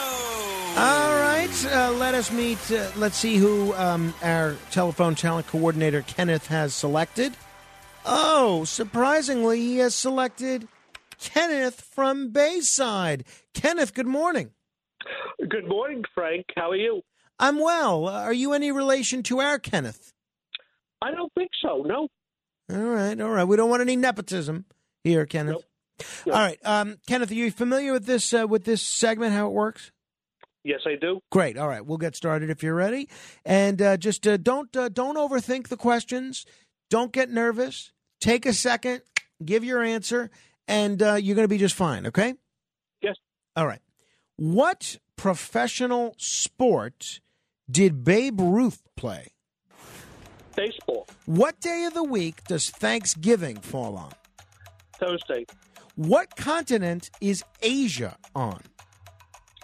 It is in Asia. Um, uh, okay, actually, I meant to say China, but you're actually right. In Roman numerals, what number is symbolized by the letter X? Five. Ah, I'm sorry. Uh, no flexibility there. See, you, you rushed. I see what happened. You rushed. It's 10. It's 10. X is 10. Five, v. V is 5. Um, well done, though, Kenneth. Sort of. Uh, thank you. You didn't get tripped up on my Asia mistyping. Hang on. Uh, give give the other Kenneth your information.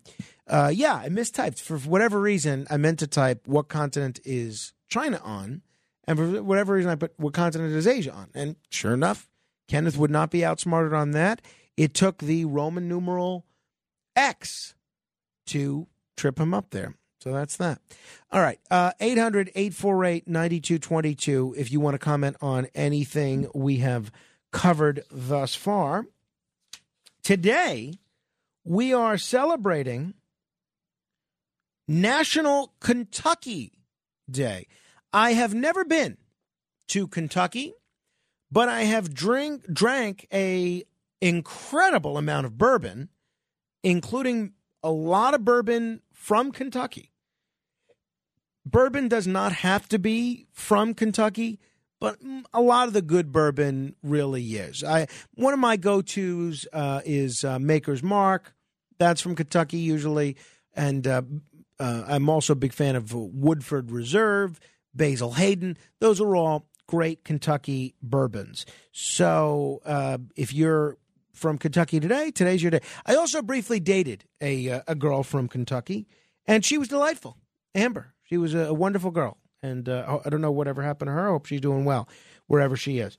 Uh, today is also National Seafood Bisque Day. I am a seafood bisque fiend. Our old radio station used to be next to a great little soups uh, store. They only had soups and sandwiches. That's all they had. It was called the Soup Spot. They used to offer a crab bisque that is out of this world.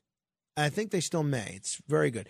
But um, so I'm not sure if those of us that like crab bisque and lobster bisque, if we also get to celebrate National Seafood Bisque Day or if that's a separate holiday. But who's to tell you how you can celebrate? Want to wish you a happy birthday as well to um, actor John Lithgow.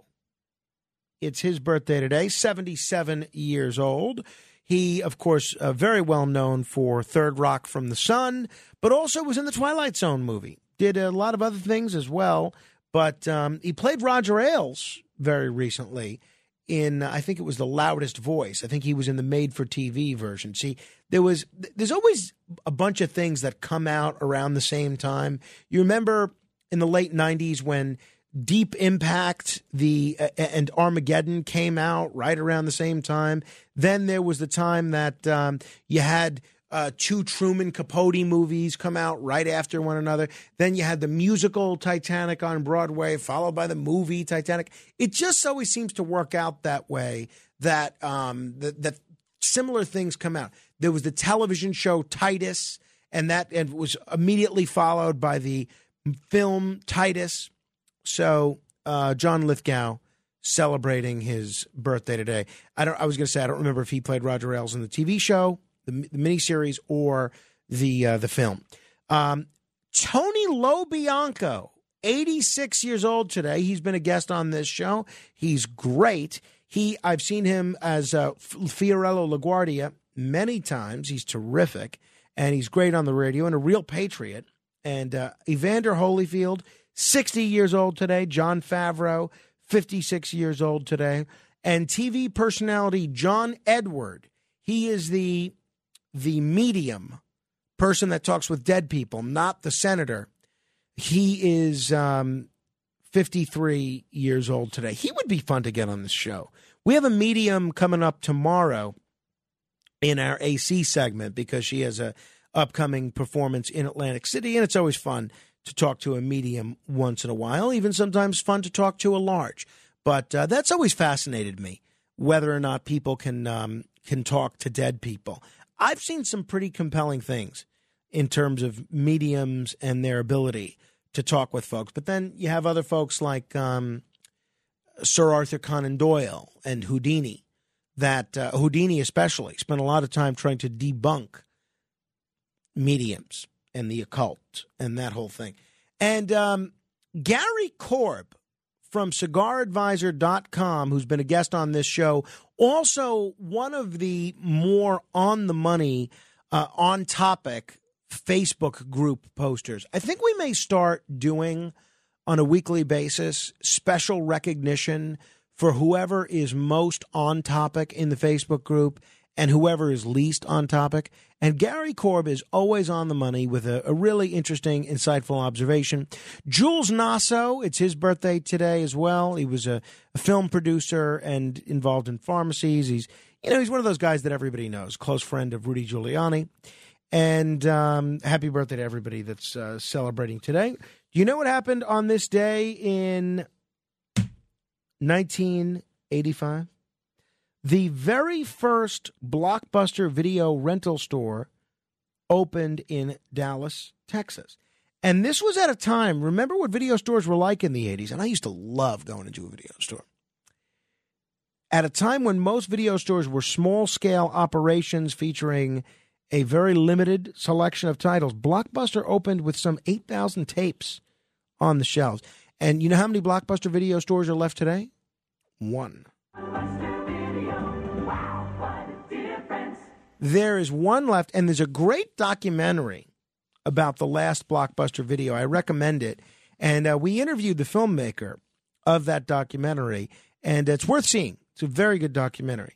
Also, want to recognize um, what happened today in 1987, which was Black Monday, the largest ever one day percentage decline in the Dow Jones came not in 1929, but on October 19th, 1987, as a number of unrelated events led to a tanking of the global markets. The Dow dropped 22.6%. So um, I'm sure a lot of you remember where you were at that time. 800 848 9222. Hey, speaking of birthdays, next week, I believe, it's going to be Alex Barnard's birthday on Monday. And um, I feel like because we made a big deal about Kenneth's birthday, we have to now make a big deal about Alex Barnard's birthday. Yes, that is correct. See, th- this is why I don't tell anybody about my birthday because I don't want to create a birthday domino effect where all right, we did something for Frank's birthday, now we have to do something for Dominic and then and then Deb Valentine and then Curtis. It's got to be a big thing. So, um, Rita Cosby was very gung ho about celebrating Kenneth's birthday, our telephone talent coordinator, if you're new to the program. So now, of course, we have to at least do for Alex whatever the whatever his most favored birthday status, right? So whatever Kenneth got, Alex is now entitled to. And so it, it becomes a lot of work. Very, very um, inconsiderate of him to be born on a day where we're doing a show. So hopefully it doesn't disrupt the flow of the show too much. Um, and you know what I've always said, honestly, is that if you're celebrating a birthday, what everyone should have I don't like the fact that Amazon controls everything. You should have seen all the complaints my wife had about Amazon yesterday. She was going on and on about how it used to be so easy to return things. Now it's a big production. She feels like she lives in a packing facility. She orders a, a nonstick pan. It's too big. She orders another one. It's too small. She's got to pay $6 to return it. She's got to print out these shipping labels. And uh, uh, she was not at all happy about the Amazon situation. And I said, honey, that's what happens with monopolies. They are great in terms of cost and in terms of user accessibility until they put everyone else out of business. And then all of a sudden they're not so great. And this Carmine was crawling around at this time. And I said, Carmine, by the time you are old enough to be a consumer, every store will be Amazon. It's going to be like Demolition Man and Taco Bell. That's where we're headed. Every store will be Amazon. So, uh, that being said, I have always said, you know, it's so annoying to try and figure out what people want for their birthday. I have always said that it would be nice if every person, not as a matter of law, but as a matter of social custom and a matter of common courtesy, every person should have a lengthy Amazon wish list where they have on this list every single item that they would want. And then this way, it's basically like a wedding registry or a, or a, or a baby registry for life. Every time there's an occasion, you just go to Alex's Amazon registry, his wish list, and see, oh, what does Alex want? He wants more uh, deaf metal equipment. Okay, we'll we'll buy it, and then this way you don't have him dealing with all sorts of junk that he doesn't want, and you don't have Kenneth, Matt Blaze, Deb Valentine, and me stressing about what to get him. Although in Deb's case it's easy, she'll have all those donut holes from the donuts that were that were punctured, and now we've got to do something with them. And we know that we know Alex's birthday is coming up. That's that's the solution, I suppose. Uh, 800 848 9222. Mike is in New Jersey. Hello, Mike.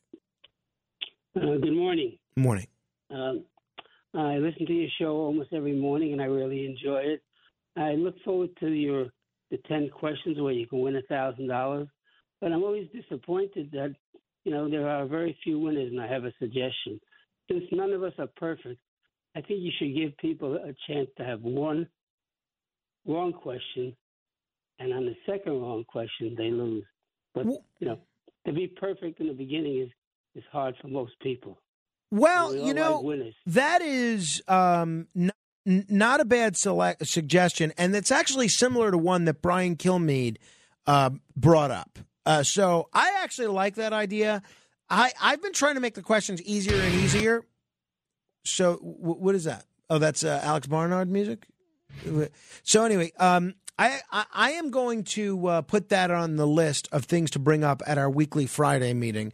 We have to obviously get that cleared by management, but I uh, I like that. That tr- that I makes sense no. to me. You say no? Why? Absolutely not. I Why? second the, that. The questions are not supposed to be easy. But the, questions are easy. And but then, and yeah, and they still lose. But you know what it is? It, it, it's I like the contest because the questions are easy, but you have to know a little bit about everything. right? Correct. You, you, it's not as if if you're a sports fan or a news addict or um, whatever, a uh, a literature fiend or a mathematician. You can't win just by knowing about your subject. You got to know a little bit about everything. You know. Yeah. Um, and that's the way it should be. And when people complain constantly about the thousand dollar minute's too hard, how come nobody's won? It's not supposed to be. That's right. It's not. You're not supposed to win every day. I know. I mean, we could use a winner. It's been it's been a while. Of course, we could use a winner, but you can't. How could you make the questions Yeah, any easier? that's true. You asked a question: What city is the Empire State Building in? What was the answer? It was uh, it was Albany. Yeah, exactly. I mean, come Frank, on. the thing is, if you give someone a gimme, that could be the difference between a T-shirt and a hundred dollars. You can't do that. They That's get the gimmies wrong. That's true. You're, you're right. That's true. That's true. Hey, by the way, I want to thank the um, listener, he, Stu Gotts. Uh, obviously, I don't think that's his real name. Uh, that is uh, sort of an Italian, um, you know, an Italian slang term for some anatomy. Um, the he sent me that Miller Lite commercial featuring David Dixon. I have just linked to it on my Facebook page. So that is pretty snazzy. We may have to hire Stu Gotts to work on this show because our guys didn't come up with that that quickly. That was really good. And so I've just linked to it if you want to see that Facebook uh, on facebook.com slash Morano fan. If you want to see that commercial featuring that song, Adios Amigos. Uh, 800 848 9222. You know what we're going to do in just a moment? 15 seconds of fame. You can be heard on any subject for 15 seconds. We don't screen the calls for content. Say whatever you want. 800 848 9222. Straight ahead. The other side of midnight. It's the other side of midnight with Frank Morano.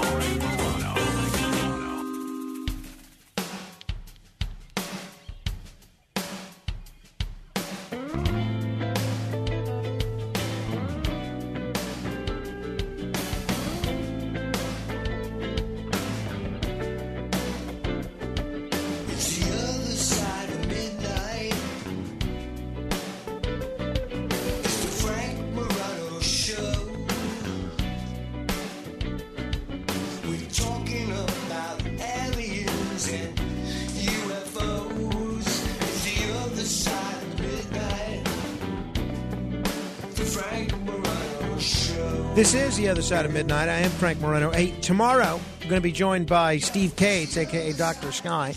A whole lot of uh, space news that we're going to get to, some other stuff as well. And Friday, we are scheduled to talk with the great John Gambling. Uh, that's going to be fun. Robert writes in the Facebook group, and you can join the Facebook group um, just by searching Morano Radio Fans and Haters.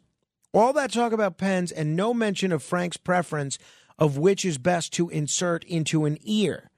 Canada loves other side. Well, good question, Robert.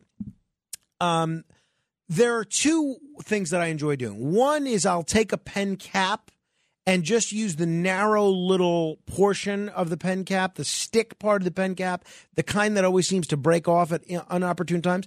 I like to stick that in there. Also, this is really my favorite. I like a click pen, the kind of pen that you click and then it writes and you click it and then the the business end of it retracts or retractable thing I think they call it. That's narrow at the tip and I love to unretract it, meaning the ink portion is not in there, and stick that in my ear and really whirl it around in there, get a good um, brushing of the ear, and get a little earwax on there, and then hit that pen retraction again. And then write a little bit and have a little earwax come out on whatever I'm writing. So mine is a retractable with a narrow, um, not for writing, but for ear sticking in. Time for The Other Side of Midnight. This is 15 Seconds of Fame. Only a couple here. Joe in Orange. How you doing, Frank? Listen, it's not your fault that everybody that listens to you didn't graduate to third grade. And you're a Leo like me. You're August 5th, and I'm the 8th. Steve in Brooklyn. This is a Uh, Rick in Toms River. Good morning. Let's go Yankees tonight. I want the Yankees and I want Philadelphia in the World Series. God bless you. All right, that slams the lid on things for today. We'll have more time for this tomorrow. Mike, Fred, E. Frank Cheech, and everybody else. Uh, this is The Other Side of Midnight. I'll see you tomorrow with Dr. Sky, Frank Morano. Good day.